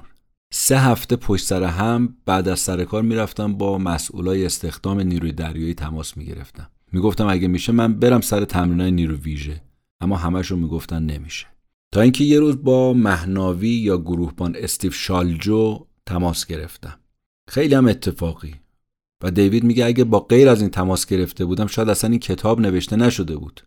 دیوید میگه حالا شانس بود یا سماجت خودم با یکی از بهترین مامورای استخدام تماس گرفته بودم. این آدم کارش چی بود؟ کشف استعدادهای مخفی. استیو شالجو برگشت به من گفت که می‌تونه کمکم کنه. و باید می‌رفتم و باش ملاقات می‌کردم. رفتم دفترش دیدم برعکس من که خیلی سنگین وزن بودم قدش 170 و سبک وزن بود. اما خونگر مهربون باش رفتم که وزنمو بگیره. وزنمو که گرفت 134 رو که اقربه نشون داد نوشت تو پرونده گفتم تمام من رد شدم. چون وزن مجاز استخدام 86 کیلو بود. شال ولی یه لبخندی زد و یه سری تکون داد و گفتش که نیروی دریایی یه برنامه ای داره که به نیروهایی که جذب میشن تو بخش پشتیبانی این امکان رو میده که وارد فاز عملیاتی هم بشن. و این برنامه تا قبل سال تموم میشه و تو باید تا اون موقع خودتو به کلاسا برسونی آمادگی تو ببری بالا و می‌دونستم این خیلی کار سختیه. به خودم اومدم و فهمیدم باید تو عرض سه ماه 48 کیلو وزن کم کنم. ظاهرا غیر ممکن بود. شروع کردم ولی کم کردن وزن همزمان درسم هم خوب میخوندم. دو هفته بعدم تو آزمون شرکت کردم و برای نتیجه زنگ زدم به شالجو. گفت به نیروی دریایی خوش اومدی. الان دیگه رسما یه نیروی ذخیره نیرو دریایی شده بودم. استیو شالجو هم می‌گفت این سرنوشته کار سرنوشت بوده که تو به اینجا برسی. شالجو برگشت به من گفت که من تو همون اولین صحبتمون انگیزه رو تو چهرت دیدم. منو باور کرده بود اضافه وزنم براش اهمیت نداشت. به حال اتفاقی که برام افتاده بود حالا یا بازی سرنوشت بود به قول شالجو یا کار خدا خیلی خوب داشت پیش می‌رفت. باید وزنم رو هی کم و کمتر می‌کردم. و این در حالی بود که بیشتر از یه سال بود که اصلا ندویده بودم. می‌دونستم باید حداقل 6 کیلومتر در روز بدوم اما من فقط 365 متر بیشتر نمی‌تونستم بدوم. به خاطر همون سلولای داسی ضربان قلبم زود می‌رفت بالا سرم گیج می‌رفت میافتادم رو زمین کشون کشون بعد خودمو میرسوندم خونه. همینا باعث شد که بدجوری بغض کنم. اش تو چشمام جمع شده بود. با خودم فکر می‌کردم که دیوید گاگینز مأمور ویژه نیرو دریایی بی خیال بابا. تو مال این حرفا نیستی. پنج دقیقه نمی‌تونی بدوی. انگار تمام ترسای طول عمرم مثل رگبار شلیک می‌شد تو سرم. می‌خواستم تسلیم بشم اما یه دفعه یه فیلم قدیمی از راکی رو پیدا کردم و رسیدم به صحنه مورد علاقم یعنی راند چهاردهم. همون راندی که راکی بعد از اینکه نقش زمین میشه به خاطر ضرباتی که آپولو بهش می‌زنه تا شیش نشمرده داور راکی تناب و می‌گیره از جاش بلند میشه جمعیت هورا می‌کشن. راکی با آپولو اشاره می‌کنه که بیا جلو. آپولو مات و مبهود مونده که این چجوری هنوز زنده است. تلویزیون رو خاموش کردم. انگار جون تازه گرفتم. زدم به دل خیابون. 1600 متر. جاتون خالی دویدم. قلبم داشت دیگه میومد تو دهنم. اما وای نستادم. اولین بار بود اونجا که یه مطلب مهم و فهمیدم. هیچ محدودیتی چه جسمی چه روانی وجود نداره. و این فقط منم که بد عادت کردم و زود تسلیم شدم. برا خط زدن غیر ممکن تمام توانم رو به کار گرفته بودم. قبول کرده بودم دارم تا دم مرگ پیش میرم و ممکنه به خاطر ضربان بالایی قلب اصلا بمیرم اما نمی‌خواستم تسلیم بشم. این شد برنامه هر روز من. کتاب ASVAB رو میخوندم. پنج صبح دو ساعت دوچرخه سواری می‌کردم. هم کتاب میخوندم همزمان. وضعیت بدنیم هنوز افتضاح. درد داشتم نمی‌تونستم زیاد بدوم. تصمیم گرفتم دوچرخه ثابت کار کنم کالری اینجوری بسوزونم. بعد می‌رفتم استخ دو ساعت شنا می‌کردم. بعد می‌رفتم باشگاه بدنسازی پرسینه اسکات. پنج شیش ست صد تا دیویستا می‌زدم.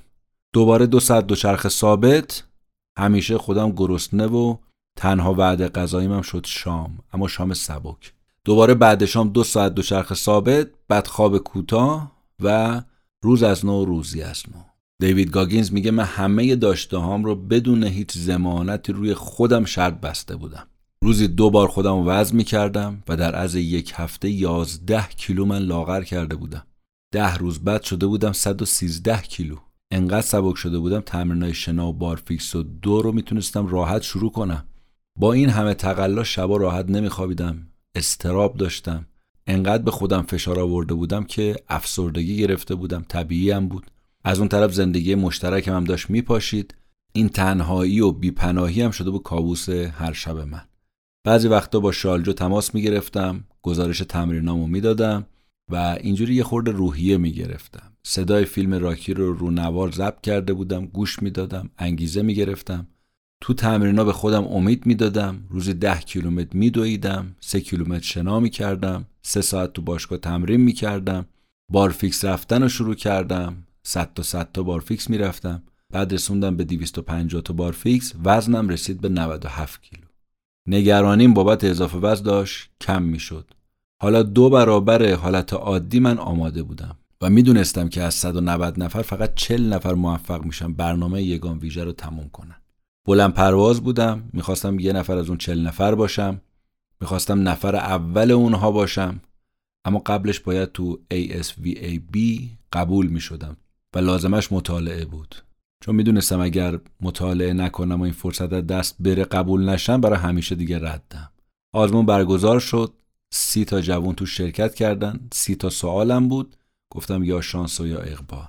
دو روزم طول می‌کشید تا نتایج شالجو بهمون زنگ بزنه اعلام کنه. برای همین برگشتم خودم تو جلسه به مأمور جلسه گفتم باید به من بگی تو این امتحان لعنتی من چیکار کردم. اولش گفت نمیشه کار روال داره و این حرفا. بعد بهش گفتم ببین برای من حکم مرگ و زندگی رو داره. زدم زیر گریه. پنج دقیقه براش گریه کردم. مامورم چرخید سمت دستگاه و برگشت گفت که خیلی خوب. حالا من باید تمام قوانین رو بشکنم گاگینز. منم یه سری تکون دادم به علامت تایید. یه دفعه برگشت گفت آها اینجاست. تبریک میگم. نمرت شده 65 نمره خیلی خوبیه. بعد گفتم تو تست مکانیکی چند شدم؟ گفت پنجا. فریادم بود که داشت بلند می‌شد. آره آره همینه. من این کارو کردم من موفق شدم من تونستم. انقدر داد بیداد کردم که چند نفر سر جلسه امتحان با فریاد من نزدیک بود از صندلی پرچم پایین. شیرین ترین لحظه زندگی منگار اون لحظه بود. نمی‌تونستم خودم رو کنترل کنم. دو ماه جون کنده بودم. حالا وقت بهره برداری و لذت بود. تو مسیر خونه مادرم زنگ زدم و با گریه بهش گفتم که موفق شدم. آره من این کارو کردم. من یه مأمور یگان ویژه میشم. فردای اون روز شالجو بسته برام فرستاد که برای اعضای تیم ارسال می‌شد و معلومم بود که از اینکه منو رد نکرده خیلی خوشحاله. اون روزا دائما پم همسرم به مولتیماتوم می‌داد و من توی تصمیم سخت بودم. یا باید طلاق می‌گرفتم مأمور یگان ویژه می‌شدم یا همونجور متأهل باقی میموندم میسوختم و میساختم. تصمیمم شد طلاق و پیروزیم هم جشن گرفتم. از صبح روز بعدش تا سه هفته تمرین رو شروع کردم. وزنه هفت کیلویی کمرم میبستم و پنجاه متر زیر آب استخ شنا می‌کردم. دو تا آجر می‌گرفتم دستم و یه نفس طول استخ و زیرابی قدم می‌زدم. کارم تموم می‌شد 1500 تا 3000 متر شنا می‌کردم. بعد می‌رفتم دریاچه نزدیک خونه مادرم تو آب یخ قدم می‌زدم. دردش کشنده بود اما من عاشقش بودم. تنها چیزی که می‌دونستم این بود که نابرده رنج گنج میسر نمی‌شود. پس آماده شدم برای قدم زدن توی آینده نامعلوم و آماده شدم برای هر رنج و هر درد.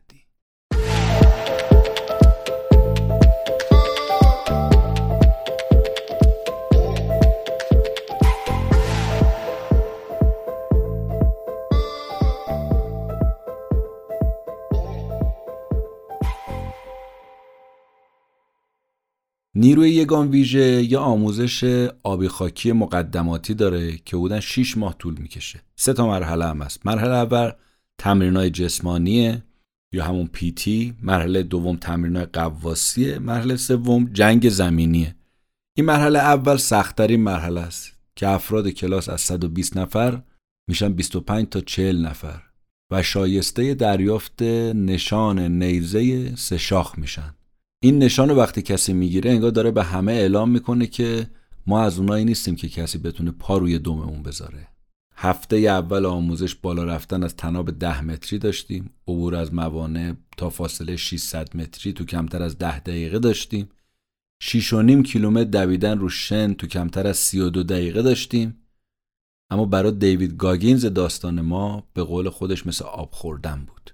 دیوید گاگینز میگه هفته جهنمی هدفش این بود بهترین خود ما رو بیرون بکشه. هفته جهنمی ما با اولین جمله سایکوپیت مربی تیممون شروع شد. آقایون به هفته جهنمی خوش اومدید. عین جونوری که تومش رو داره برانداز می‌کنه برگشت به ما گفت که از این که شما عذاب می‌کشید من واقعا لذت می‌برم. هفته جهنمی که شروع شد چهار نفر انصراف دادن. انصراف دادن هم اینجوری بود که می‌رفتن زنگوله رو می‌زدن. وقتی سه بار زنگوله رو زدن و کلاه ایمنی رو گذاشتن زمین یعنی تمام من دیگه نیستم. گاگینز از فرمانده مرحله اولش هم اینجوری تعریف می‌کنه. یه آدمی بود با 185 سانت قد اما سایزش خیلی گنده تر بود. 102 کیلو عضله بود مثل فولاد سر تا سر بدن رو پوشونده. یک ذره مهر و محبت تو وجودش نبود. گاگینز میگه من اسمش رو گذاشته بودم گوریل پشت نقره‌ای پس گوریل پشت نقره‌ای فرمانده است مربیم سایکوپیته. همون که برگشته بود روز اول گفته بود آقایون به هفته جهنمی خوش اومدید. کار فرمانده یادداشت برداری بود دائمم از مربی تمرینیمون یعنی همون سایکوپیت آمار ما رو می‌گرفت. سایکوپیت از جمله آدمایی بود که گاگینز میگه من هیچ وقت دل خوشی ازش نداشتم. البته شاید اقتضای کارش واقعا همین بود. چون باید ما رو کم می‌کرد که به بهترین برسه بفهمه بهترین کیه. از جهاتی هم از نگاه من و بقیه تیم یه آدم جذابم بود. دنبال آدمای ضعیف نبود دنبال شیرای جنگل بود می‌خواست اینا رو شکار کنه. سایکوپید وسط تمرین اصلا می‌پرسید که به این میگید سخت؟ این آسون ترین کلاسیه که تا حالا برگزار شده. شما مایه ننگ خودتون هستید و عشق می‌کرد این حرفا رو می‌زد.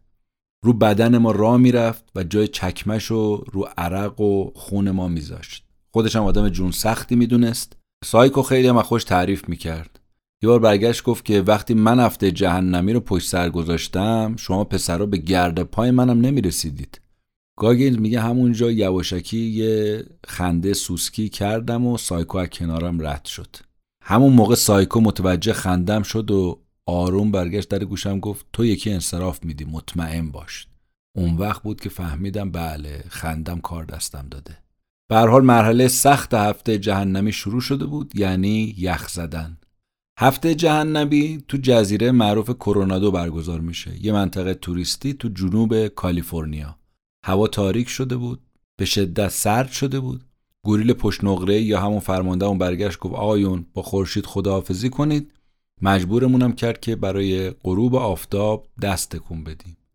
سوار قایقای شیش نفره شدیم کنار هم چسبیده بودیم به هوای اینکه یه خورده گرم بشیم اما فایده نداشت. صدای تلق تلق استاخونامون در می اومد فهمیدیم که بله بدبختی شروع شده.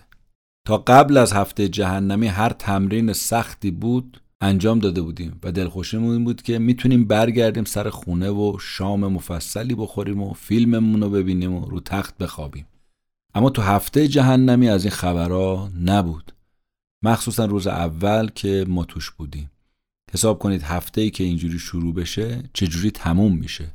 برای اینکه تجسم کنید چه خبر بوده گاگینز میگه ما باید پنج روز و نیم بدون خواب با سرما و استرس چیزی حدود 120 ساعت رو طاقت می آوردیم. اصلا به قول گاگینز نمیشه تجزیه تحلیلش هم کرد.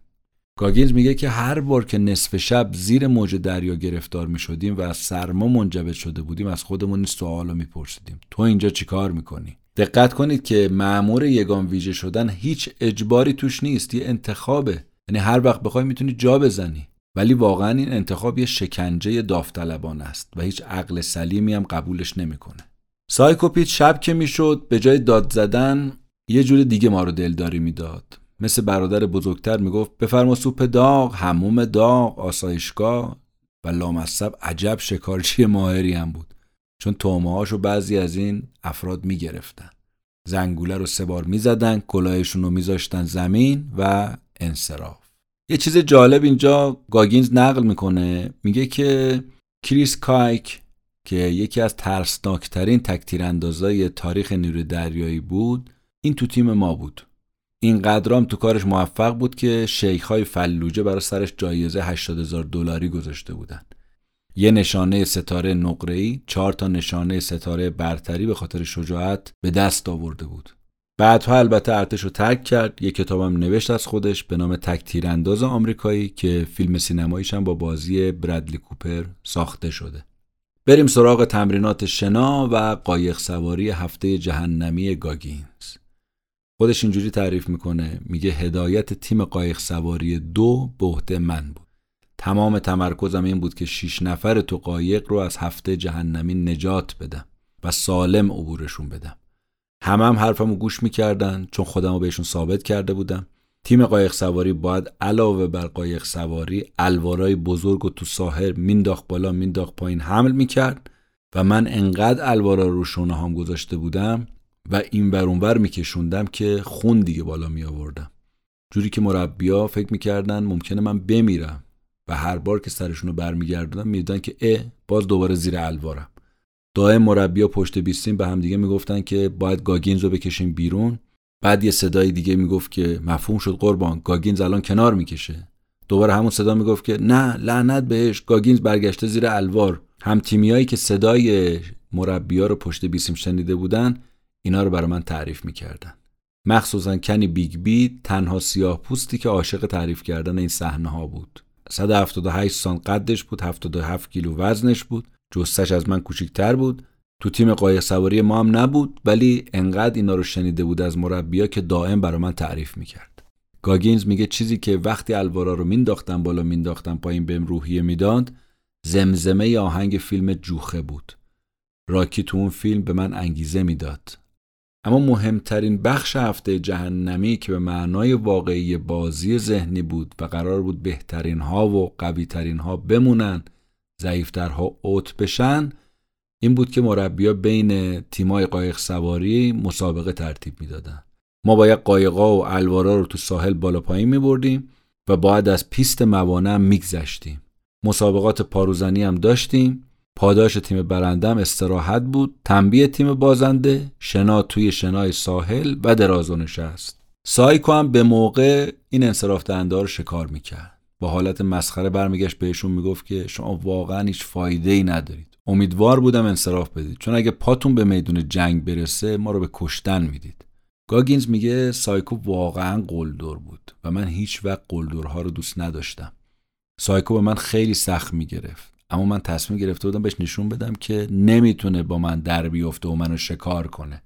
نمونهش میگه وقتی که تو شکنجه امواج بیشتر مردا دوش به دوشم وای میستادن که گرما رو به هم منتقل کنن من تنها یه جا وای میستادم بقیه میلرزیدن اما من انگار نه انگار. اصلا از خودم ضعف نشون نمی‌دادم. تنها مزیت هفته جهنمی هم غذا بود چون مثل پادشاه غذا میخوردیم. یه روزم بعد نار سایکو تصمیم گرفت که تو ساحل ما رو بدوونه. وقتی یه تیم عقب میموند فریاد می‌زد پسرا ادامه بدید. دیوید میگه من مردای پشت سرمو چک کردم برگشتم گفتم که ما پشت سر این کسافت ادامه میدیم. لعنت بهش. پشت سر منم مردا برگشتن گفتن مفهوم شد. سایکو 6 نیم کیلومتر ما رو روشن دوند تمام تلاشش رو کرد که ما رو بشکونه اما ما از کنارش جم نخوردیم پا به پاش دویدیم. این در حالی بود که نزدیکترین قایقی که تیم دیگه گرفته بود دوسترش میدوید 400 متر با ما فاصله داشت. ولی ما سایه به سایه سایکو داشتیم تعقیبش می‌کردیم. قایق رو سر بدو که رفتیم. اصلا نمی‌خواستیم این آدم خوشحال بشه. شاید تونسته بود هر کس دیگه ای رو له کنه اما تیم قایق سواری شماره دو رو نه. هفته جهنمی از نظر گاگینز اپرای شیطان بود. مرحله به مرحله سختتر و تنفر از مربی ها بیشتر. دیوید گاگینز میگه تصمیم گرفتم یه کاری کنم. که وقتی این مربیا برمیگردن پیش خونه و خانوادهشون موقع خواب به ما فکر کنن و این مثل این میمون که با چاقو بزنم تو شکمشون. بنابراین شروع کردم به ترور روحیشون بعد گفتم حالا بیاید این قایقا رو جوری بالا پایین بندازیم و بگیریم که بفهمم ما کی هستیم. همشون جون تازه گرفتن قایقا رو مینداختیم بالا می‌گرفتیم. هر بارش هم شعار می‌دادیم شما نمی‌تونید تیم دو رو اذیت کنید. اینجوری مربیا رو اذیت می‌کردیم. جون تازه می‌گرفتیم. جالب این بود ما تو سختترین روز سختترین هفته سختترین تمرینای جهان بیخیال همه چی داشتیم پیش می‌رفتیم و هفته جهنمی رو مسخره می‌کردیم. کاری کرده بودیم دهن مربیا باز مونده بود همینجوری هرس میخوردن. جز گوریل ای ظاهرا اون راضی بود از کار ما. به هر حال فایده این بالا پایین بردن قایقا برای ما این بود که به همه اعضای کلاس اجازه دادن که یه ساعت تو چادر سبز ارتش کنار ساحل لم بدن و استراحت کنن. چادرها کثیف بود دوشک نداشت اما برای ما از پرقو هم بهتر بود. چون تا سرمون رو گذاشتیم روش هفت تا پادشاه رو خواب دیدیم. همون شب اونم وقتی که فقط 48 ساعت مونده بود این هفته جهنمی لعنتی تموم بشه سایکو برگشت به گوریل پشت نقره یه نگاهی کرد گفت با این چیکار کنیم؟ منظورش با من بود. سایکو که دیگه از آزار من خسته شده بود هیچی نگفت اما گوریل پشت نقره یه جلیقه نجات داد به من یه چراغ استراری و گفت بیا دنبالم. 1600 متر کنار ساحر باهاش پا به پا دویدم کمم نیوردم. بعد گفت خیلی خوب گاگینز حالا شنا کنان این مسافت رو برو و قایق تو پیدا کن. لامصب دست گذاشته بود رو بزرگترین ترس من یعنی شنا کردن. یه نگاهی بهش کردم گفتم داری شوخی می‌کنی؟ گفت نه منتظر چی هستی گاگینز؟ بزن به آب کارتو درست انجام بده.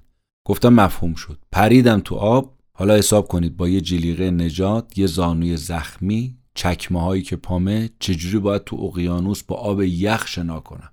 مجبور بودم رو موج آبا شنا کنم و هر بار قلوب قلوب آب بخورم. به هر بدبختی بود 600 متر شنا کردم تا اینکه فهمیدم که قایقا دارن دنبال من میگردن.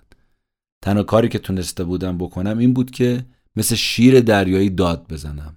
تیم قایق سواری شماره دو تیم قایق سواری شماره دو.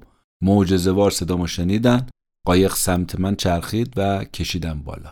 اولین بار تو هفته جهنمی بود که من داشتم مثل بید میلرزیدم تمام عضلام گرفته بود. براون که یکی از همتیمیان بود برگشت گفت لعنت به تو عقل تو از دست دادی خوبی تو؟ منم گفتم که بله خوبم. بالاخره من رهبر تیمم و این کارا باید انجام بشه. انگار نه انگار خیلی طبیعی نشون دادم خودمو. اونم البته می‌دونست که این شناکار من نه و فکر من نبوده و همه زیر سر فرمانده است. به حال از این فن سمی فرماندم جون سالم به در بردم و هیچ نقطه ضعفی از خودم نشون ندادم. هفته جهنمی هم با هر بدبختی بود تموم کردم. بهم ثابت شد که نه ماه قبل 134 کیلو بودم و نمی‌تونستم 400 متر بدوم و الان چه آدم کل شقی شدم. قبلا تمام تمرکزم رو شکست بود و میترسیدم یه کاری انجام بدم اما حالا برای هر چالشی رو فرم بودم. گاگینز میگه شاید باورتون نشه اما منی که تمام عمرم از آب سرد وحشت داشتم اون شب تو اقیانوس حلمن مبارز بود که میطلبیدم. آرزو می‌کردم آب دریا از اینم سردتر بشه تا الماس وجودم منو به خودم نشون بده. من چقدر سرسختم. اونجا بود که به من ثابت شد من با جسمم به تنهایی نه بلکه با کمک ذهنم هفته جهنمی رو سپری کردم و تازه داشت قدرت ذهن برام آشکار می‌شد. هفته جهنمی هم که تموم شد گوریل پوش نقره فریاد زد هفته جهنمی تموم شد کارتون عالی بود.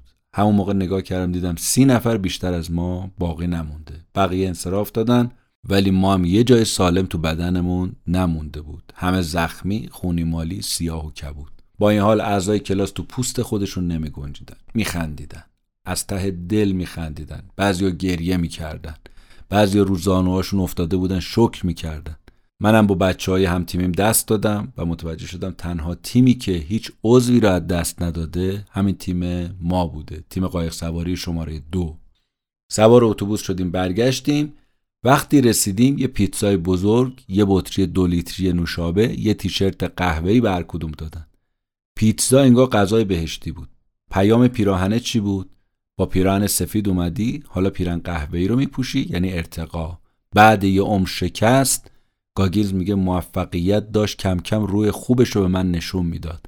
احساسم این بود که وارد یه فاز جدید از زندگی می شدن. هفته جهنمی که تموم شد و ما هم پاداشش رو گرفتیم و غذامون رو خوردیم ما رو بردن درمانگاه که معاینه بشیم. من که زانوم سه بار آسیب دیده بود زانوی راستم به زور با عصا کشون کشون راه می‌رفتم. تمام بدنم باد کرده بود. البته وضعیت اعضای تیمم بهتر نبود. بدبختانه تمرین بعدی ما یک هفته پیاده روی بود. اما خب هفت روز فرصت داشتیم برای خوردن و خوابیدن و درمان.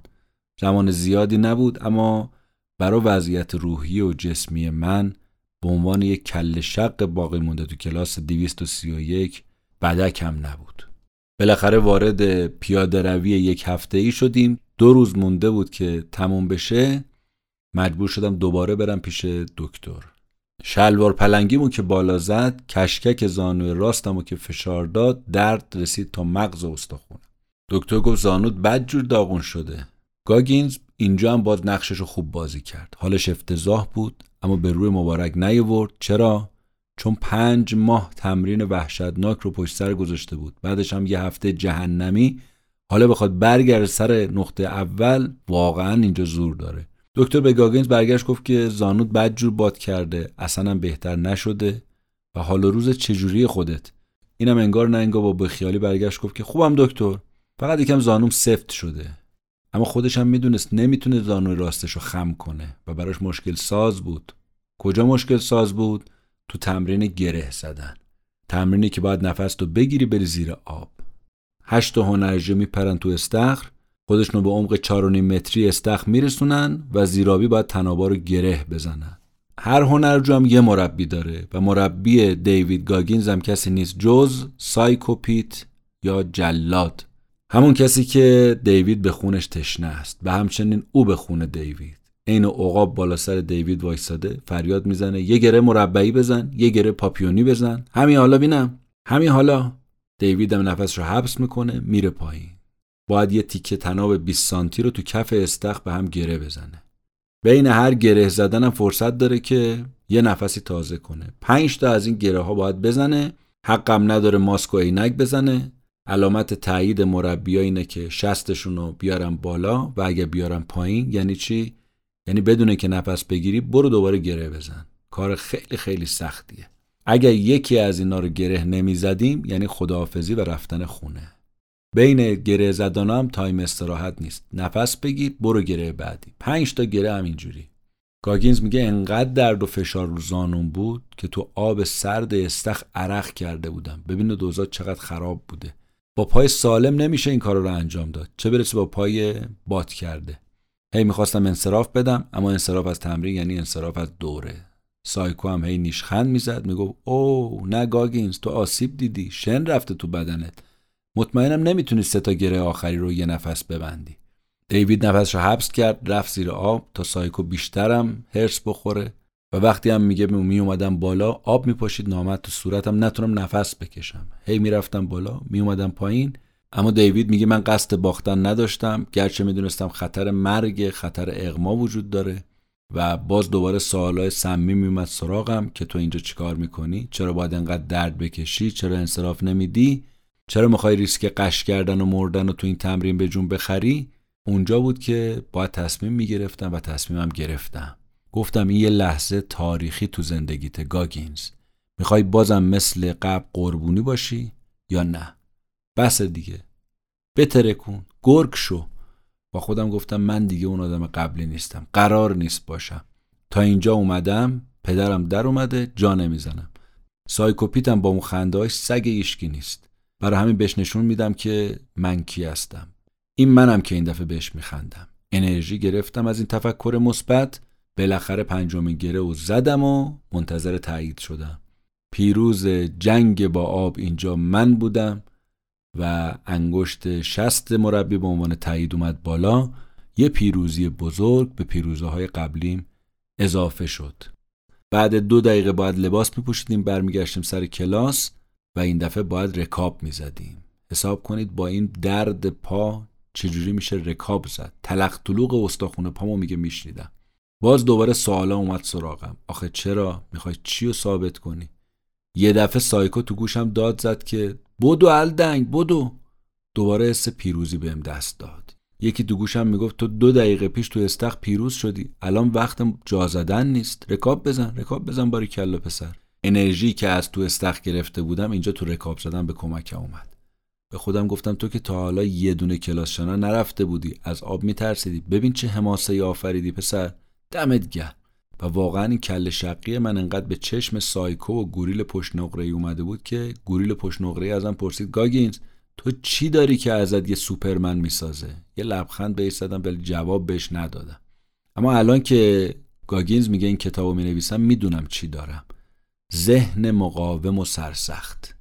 از مشکلات گذشتم قدرت می‌گرفتم و اینجوری بود که می‌گفتم ببین این توی یا؟ اینا رو پشت سر گذاشتی یا؟ این توی همه اینا به خاطر چی بود؟ کنترل ذهن. افسار ذهنم رو گرفته بودم دستم ولش نمی کردم که هر جا بره. چون اعتقادم اینه همه مشکلات از قالب بندی غلط ذهن ماست.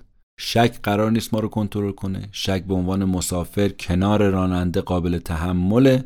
اما اگه فرمون دست بگیره بد جوری ما رو میندازه ته دره. کارمون تمومه. دیوید میگه مکالمه داخل ذهنم عوض شده بود. کنترل شک رو گرفته بودم دستم. تمرکزم رفته بود بالا. و البته کار راحتی نبود. بیشتر آدما اینجا کم میارن برده ذهنشون میشن. و برای همین هم است که به آرزوها و اهدافشون نمی‌رسن. از نگاه گاگینز ورزش بهترین سنگ محک برای مدیریت ذهن. چون وقتی ورزش می‌کنی تمرکزت زیاد میشه. میشه گفت ورزش یه معیار موفقیت و شکسته. تست مدیریت ذهنه. اینا جملات انگیزشی گاگینزه که داریم میشنویم درباره ورزش. و چقدر واقعا روانشناسانه و دقیق به مسائل نگاه می‌کنه.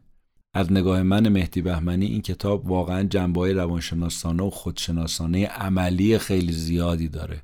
برای همین من این کتاب رو انتخاب کردم. واقعا خودم خیلی باش کیف کردم و لذت بردم. به نظر من گاگینز می‌خواد به ما بگه که ببینید زغال سنگ تو معدن وقتی فشار زیاد بهش میاد تبدیل میشه به الماست و این سختی هاست که داره ما رو می‌سازه سیقلمون میده. در حال دیوید میگه من تو این دوره بود عاشق ورزش شدم و هنوزم هستم که ورزش ها شما می‌تونید تو فیلم های و ویدیوهایی که تو یوتیوب هست ببینید ازش.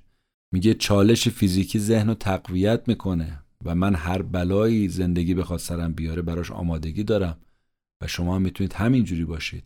اما از اون طرف میگه شما هر چقدر از ذهن سرسختتون استفاده کنید این ذهن نمی‌تونه استخونتون رو جوش بده. و من استخون شکسته پام بدجور اذیتم می‌کرد. رسیده به کوهنوردی 1600 متر و اون وقت آسیبه که داره بیچارش می‌کنه. 20 هفته آموزش باقی مونده و نمی‌تونه درست راه بره چه برسه به تمرین. مستقیم رفته درمانگاه دکتر زانوهاشو معاینه کرده فرستاده عکس رادیولوژی گرفته. عکس داره میگه که زانوش بدجور ترک خورده. نیروهای ذخیره اینجوری رو میفرستن برن خونه. درمان بشن اگه تونستن برگردن.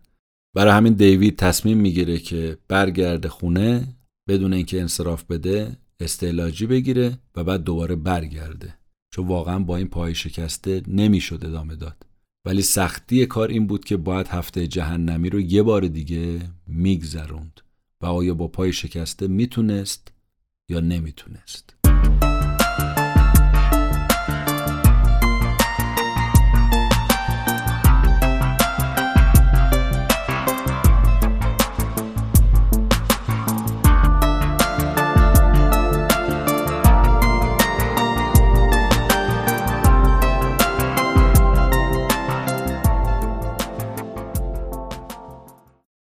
دیوید گاگینز بعد از اینکه استعلاجی می‌گیره برمیگرده خونه اونم نه با هواپیما با قطار. از سندیگو میاد شیکاگو چون علاقه با پرواز با هواپیما نداره.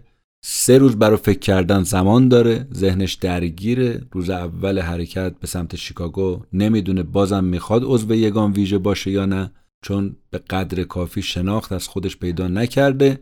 روز دوم به همه شغلایی که می‌تونسته واردش بشه و نشده مثل آتش نشانی فکر می‌کنه ولی روز سوم میره تو اتاقه که دستشویی با آینه مسئولیت مشورت می‌کنه. تو آینه به خودش میگه که واقعا می‌خوای قید نیروی ویژه رو بزنی آتش نشان بشی یا نه. پنج دقیقه به خودش ظلم می‌زنه و نمی‌تونه به خودش دروغ بگه. و بالاخره با صدای بلند حقیقت رو به خودش میگه. من میترسم میترسم. از تحمل اون بلاها میترسم. از روز اول هفته اول جهنمی میترسم. راستم میگه. باید دوباره فلشبک کنه همه اون سختی ها رو به جون بخره. آیا می‌تونه گاگینز یا نمی‌تونه؟ تو شیکاگو همسر سابقش پم که بهش زنگ زده بود و گفته بود دارم میام میاد استقبالش تو ایستگاه قطار میبراش خونه مادر گاگینز. پم هنوزم داره تو برزیل زندگی می‌کنه و گاگینز وقتی سن دیگو بوده بهش زنگ زده. پم هنوزم داره تو برزیل زندگی می‌کنه ولی به خاطر گاگینز بلند میشه میاد شیکاگو. تمام تابستون از می تا نوامبر رو گاگینز داره رو درمانش کار می‌کنه. زانواش بدجور داغون شده. تصمیمش رو قطعی می‌کنه. زنگ می‌زنه به آموزشگاه دوره BUDS چون اونا منتظر جواب گاگینزن گاگینز میگه نشستم پشت تلفن شماره گرفتم. اما تو صدم ثانیه تمام بدبختی های دوره اومد جلو چشمم. شنا برم پاروزنی حمل قائق حمل الوار رو سر دراز و نشست. و هر آدم عادی تو اون شرایط باشه انصراف میده. و میگه بی خیال بابا چه فایده ای داره؟ ولی میگه من یه آدم معمولی نبودم. من به خودم می‌گفتم خستگی هزینه مقاوم شدنمه. می‌دونستم اگه انصراف بدم از دست فکر و خیالم خلاص نمیشم. هزینه انصراف یه عمر زندگی جهنمی برای گاگینزه. نمی‌تونه خودشو ببخشه. صدای افسر آموزش پشت تلفن به خودش میاره گاگینزو و تایید می‌کنه که دوست بزرگوار عنایت دارید که باید از روز اول و هفته اول شروع کنید دیگه. و دیوید هم قبول می‌کنه. و این یعنی دوباره باید تیشرت سفید بپوشه به جای تیشرت قهوه‌ای از صفر شروع کنه. و البته یه خبر خوشم داره و اون اینکه اجازه میدن دوباره تو تمرین BUSD شرکت کنه. اما این دفعه اگر مصدوم بشه دیگه کارش تمومه. دیگه اجازه نمیدن از صفر شروع کنه. بهش میگه مفهومه. میگه بله مفهومه. کلاس 235 چهار هفته دیگه شروع میشه و این در حالیه که زانوهای دیوید هنوز یاریش نمی‌کنه. دیوید که تلفن رو می‌ذاره زمین چند دقیقه بعد پم همسرش تماس می‌گیره. میگه باید ببینمت. ظاهرا دیوید و پم مال دو تا دنیای متفاوتن. یه بارم از هم جدا شدن و دیوید میگه دیدم بهترین فرصت سنگامو باهاش وا کنم. حرفامون رو به هم بزنیم. یا زنگی زنگی یا رومی روم. یا برای همیشه خداحافظ یا اینکه برگردیم دوباره سر خونه زندگیمون. تو این فکر و خیالا بودم که پم بهم خبر داد که بله حامل است. حالا دیوید رو میگی سی هزار دلار بدهی داره رو کارت اعتباریش؟ الانم فقط ذخیره است تو نیروی ویژه. نه خونه ای داره نه کاشانه ای نه ماشینی نه پسندازی یه زندگی بی ثبات. سست و شکننده. مهمتر از همه این که عاشق این زنم نیست. این حرفیه که با خودش تو آینه می‌زنه. با آینه هم هیچ وقت دروغ نمیگن. بالاخره پم رفت خونه خودش تو برزیل تا پدر مادرش رو خبر کنه. اما دیوید رفت خونه مادرش رو مو ولو شد و با خودش داشت می‌گفت که هیچی دیگه. افتادی ته چا چون دیگه الان فقط خودت نیستی همسر سابق تو دخترش و بچه تو شکمش که مال توه دیگه داره ریسک تو حسابی می‌بره بالا. اگه این بارم دیوید شکست می‌خورد نه فقط از جهت مالی از جهت روانی هم صفر می‌شد. بنابراین خانوادهش هم با خودش می‌کشید پایین. قضیه حامله شدن پم با مادرش در میون می‌ذاره. بعد به مادرش میگه از وقتی به دنیا اومدم زندگی مثل کابوس بوده. هر روزم این کابوس هی بدتر شده. هرچی هم زور می‌زنم زندگیم سختتر میشه. مادرم برگشت گفت که نمی‌تونم باد مخالفت کنم. اما انقدی که تو رو می‌شناسم اینه که می‌دونم یه راهی براش پیدا می‌کنی. دیوید میگه که اشکامو پاک کردم. گفتم باید یه کاری بکنم. چاره ای ندارم. تمام شب و رو مب نشستم فکر کردم. زندگی من شده بود یه دوی ماراتون.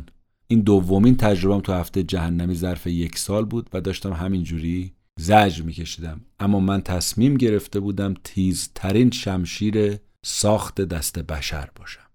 برای همین تو کلاس 235 حاضر شدم. تو همون مرحله اول با فاصله زیاد از بقیه جلو زدم. روز اول 156 نفر تو کلاس بودن. هنوزم من جلوی تیم بودم. اما به خاطر پام نمی‌خواستم لیدر باشم. رمقش هم نداشتم. آخرین ساعت هفته جهنمی شده بودیم 26 نفر. یکی از اتفاقای تلخ کلاس 235 هم این بود که یکی از ما 26 نفر به نام جان اسکاپ با 187 سانتی متر قد 102 کیلو وزن به خاطر سنگینی تمرین از دنیا رفت. اینجوری هم بود که ما سر کلاس نشسته بودیم. نگران حال اسکاپ که یه دفعه گوریل پشت نقره اومد تو کلاس و گفت آقای اسکاپ مرد. حرفش مثل پتک خورد تو سر ما. بعد ادامه داد که این جهانیه که ما داریم توش زندگی می‌کنیم. اون اولین مردی نبود که تو این راه جونش رو از دست داد و آخرینشون هم نخواهد بود. بعد یه نگاهی به هموتاقی اسکاپ کرد و گفت آقای مر وسایلش رو ندزدیا راشو کشید و رفت. به همین سادگی. رفت و غم همه اتاقو گرفت. از یه طرف خوشحال بودیم هفته جهنمی داشت تموم می‌شد اما از یه طرف داغدار مرگ اسکاپ. بیشترین تعجبمون هم از گوریل پشت ای بود. عجب این آدم روک و راست بود. اونجا بود که فهمیدیم یگان ویژه دنیای پوسکلفتاست برای زنده موندن تو این دنیای خاص باید من ذهنم و مقاوم نگه می داشتم. هفته جهنمی تموم شد از 156 نفر فقط 25 نفر باقی موندیم. یا بگیم زنده موندیم. هنوز البته 21 هفته تمرین انتظارمون رو می‌کشید. کشکک زانوم سالم بود اما دوتا ساق پام با ترک های ریز شکسته بود. هفته پیاده روی شروع شد. من مجبور بودم با دو تا ساق شکسته 96 کیلومتر بدوم.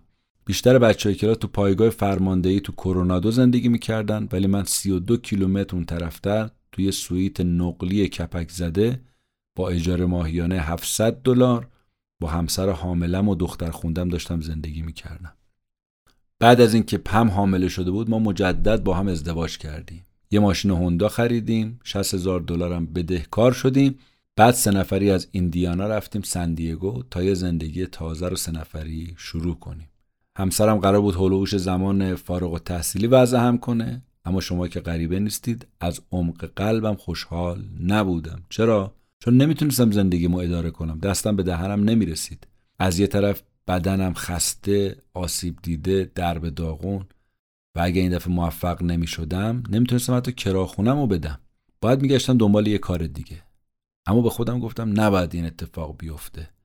صبح ساعت سه و نیم از خواب بیدار می شدم می‌رفتم پایگاه. لنگ لنگون می‌رفتم سراغ وسایلم. از توش دوتا نوار چسب می داشتم نقشم هم دیوونه کننده بود. یه جوراب مشکی زخیم رو پام میکشیدم.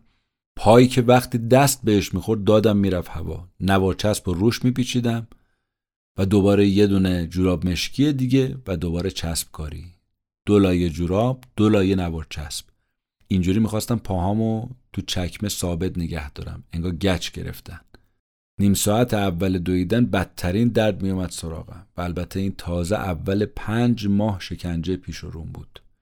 من داشتم چیکار می‌کردم با خودم؟ با خودم می‌گفتم که کی با خودش این کارو می‌کنه؟ تو زن و بچه داری ول کن برو سراغ یه کار دیگه. خودتو نابود کردی. تو فکر فقط مال خودت نیستی مال خانوادت هم هستی. اما از اون طرف تجسم کردم اگه موفق بشم چی؟ این تجسم موفقیت باعث شد 600 متر دیگه بدوم. باز درد باز هم میدویدم. آدمای سالم به زحمت می‌تونن دوره رو بگذرونن. حالا اگه زخمی هم باشی اونم با دو تا پای شکسته دیگه معلومه. یه دفعه اون زهر سمی که وارد بدنم شده بود جاشو داد به شربت امید. و از درون با خودم گفتم که اینا فقط از گاگینز ساخته است. گاگینز تو یه ماشینی. هر قدمی که از حالا تا آخر ور میداری فقط تو رو قوی تر می‌کنه. همین جمله ها قفل دردم رو باز کرد. بعد چل دقیقه درد افتاد. نوارچسب شل شد. پوستم دیگه اذیتم نمی‌کرد انقدر استخونا و عضلاتم گرم شده بود که گرماشو حس می‌کردم که دردم رو آروم می‌کنه دیگه این شد کار هر روزم. باند پیچی کردن نوار پیچی کردن. صبح زود می اومدم پامو میپیچیدم نیم ساعت میدویدم دردم آروم می‌شد تازه حساب کنید تو این وضعیت مربیا بهم پاداشم می‌دادن دست و پامو میبستن مینداختن تو استخ که چهار دور شنا کنم مرحله دوم مرحله قواسی بود. یه تمرین زیرابی وحشیانه. ما رو زیراب به دو تا مخزن 80 لیتری میبستن. یه کمربند با وزنه 7 کیلویی بهمون وصل می‌کردن و چون تو زیر آب نمی‌تونستم پاهامو چسب پیچی کنم درد تا مغز استخونم رو میسوزون بعد باید پنجاه متر رو کمرم بعد پنجاه متر روی شکمم شنا می‌کردم. در حالی که وزنه ها به هم وصل بود. واقعا یه لحظه تصور کنید چجوری میشه با اون وزنه ها رو آب موند. چه برسه که بخوای با شنا کنی. گاگینز میگه داد و فریاد اون روزم تو استخ هیچ وقت یادم نمیره. چند نفر رو دیدم وزنه ها رو جدا کردن و اومدن سطح آب و انصراف دادن و رفتن. بار اول فقط یه نفر تونست تمرین رو بگذرونه. سه بار فرصت ما داشتیم. ولی من تو مرحله سوم موفق شدم. بالاخره دوره رو به پایان رسوندم و مراسم فارغ و تحصیلیمون تو گرانیدر برگزار می شد. مادرها، پدرها، همسرها، نامزدا می اومدن برای دیدن عزیزانشون. اعضای باقی مونده از کلاس 235 هم با لباسای سفید حاضر بودن. سمت راستمون هم همون زنگوله شوم بود که 130 نفر از همکلاسیام زده بودنش انصراف داده بودن. تک تک معرفی شدیم. اسم من رو که خوندن اش تو چشمای مادرم جمع شده بود. همه با خانواده هاشون که عکس یادگاری می‌گرفتن غرق شادی بودن. اما من غرق ماتم. اصلا حالم خوب نبود. چون دوره تموم شده بود. یه جورایی دلم برای اون سختی ها داشت تنگ می‌شد. ببینید این دیگه چجور آدمیه. دلش برای سختی تنگ شده. چون وقتی نگاه می‌کنید به شخصیتش خودش میگه که من وقتی وارد یگان ویژه شدم بار اول دنبال یه جایی بودم. یا منو از هم بپاشه یا شکست ناپذیرم کنه. و دوره BUDS دقیقا منو شکست ناپذیر کرد. برای همینم دلتنگش بودم. اونجا بود که فهمیدم ذهن انسان چه قابلیتهایی داره. اونجا بود که یاد گرفتم چطوری میشه به ناممکن ها رسید. چجوری میشه با دو تا پای شکسته دوید. 36 سالم بود. تنها فارغ و تحصیل تو این سن بودم و تنها سیاه پوست تو تاریخ یگان ویژه نیروی دریایی. اما مبارزه من برای شکست سختی ها تازه شروع شده بود. تا اینجا درباره راهیابی گاگینز به یگان ویژه گفتیم و موفقیتش از گذراندن دوره ها از این به بعد می‌خوایم از کسب رکورد هایی که دیوید گاگینز تو دوهای فوق ماراتون به دست میاره و همچنین رکوردی رو که در گینس بابت بارفیکس به دست میاره با هم صحبت بکنیم. قسمت دوم این اپیزود هفته آینده پخش میشه. پس منتظر باشید و بشنوید.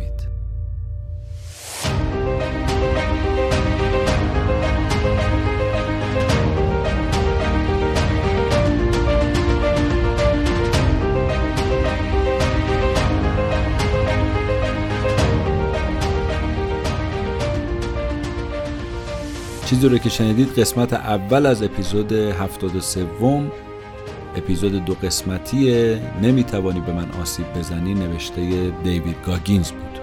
ممنونم از رضا بهمنی پسر عزیزم و همچنین تیم کتاب جیبی.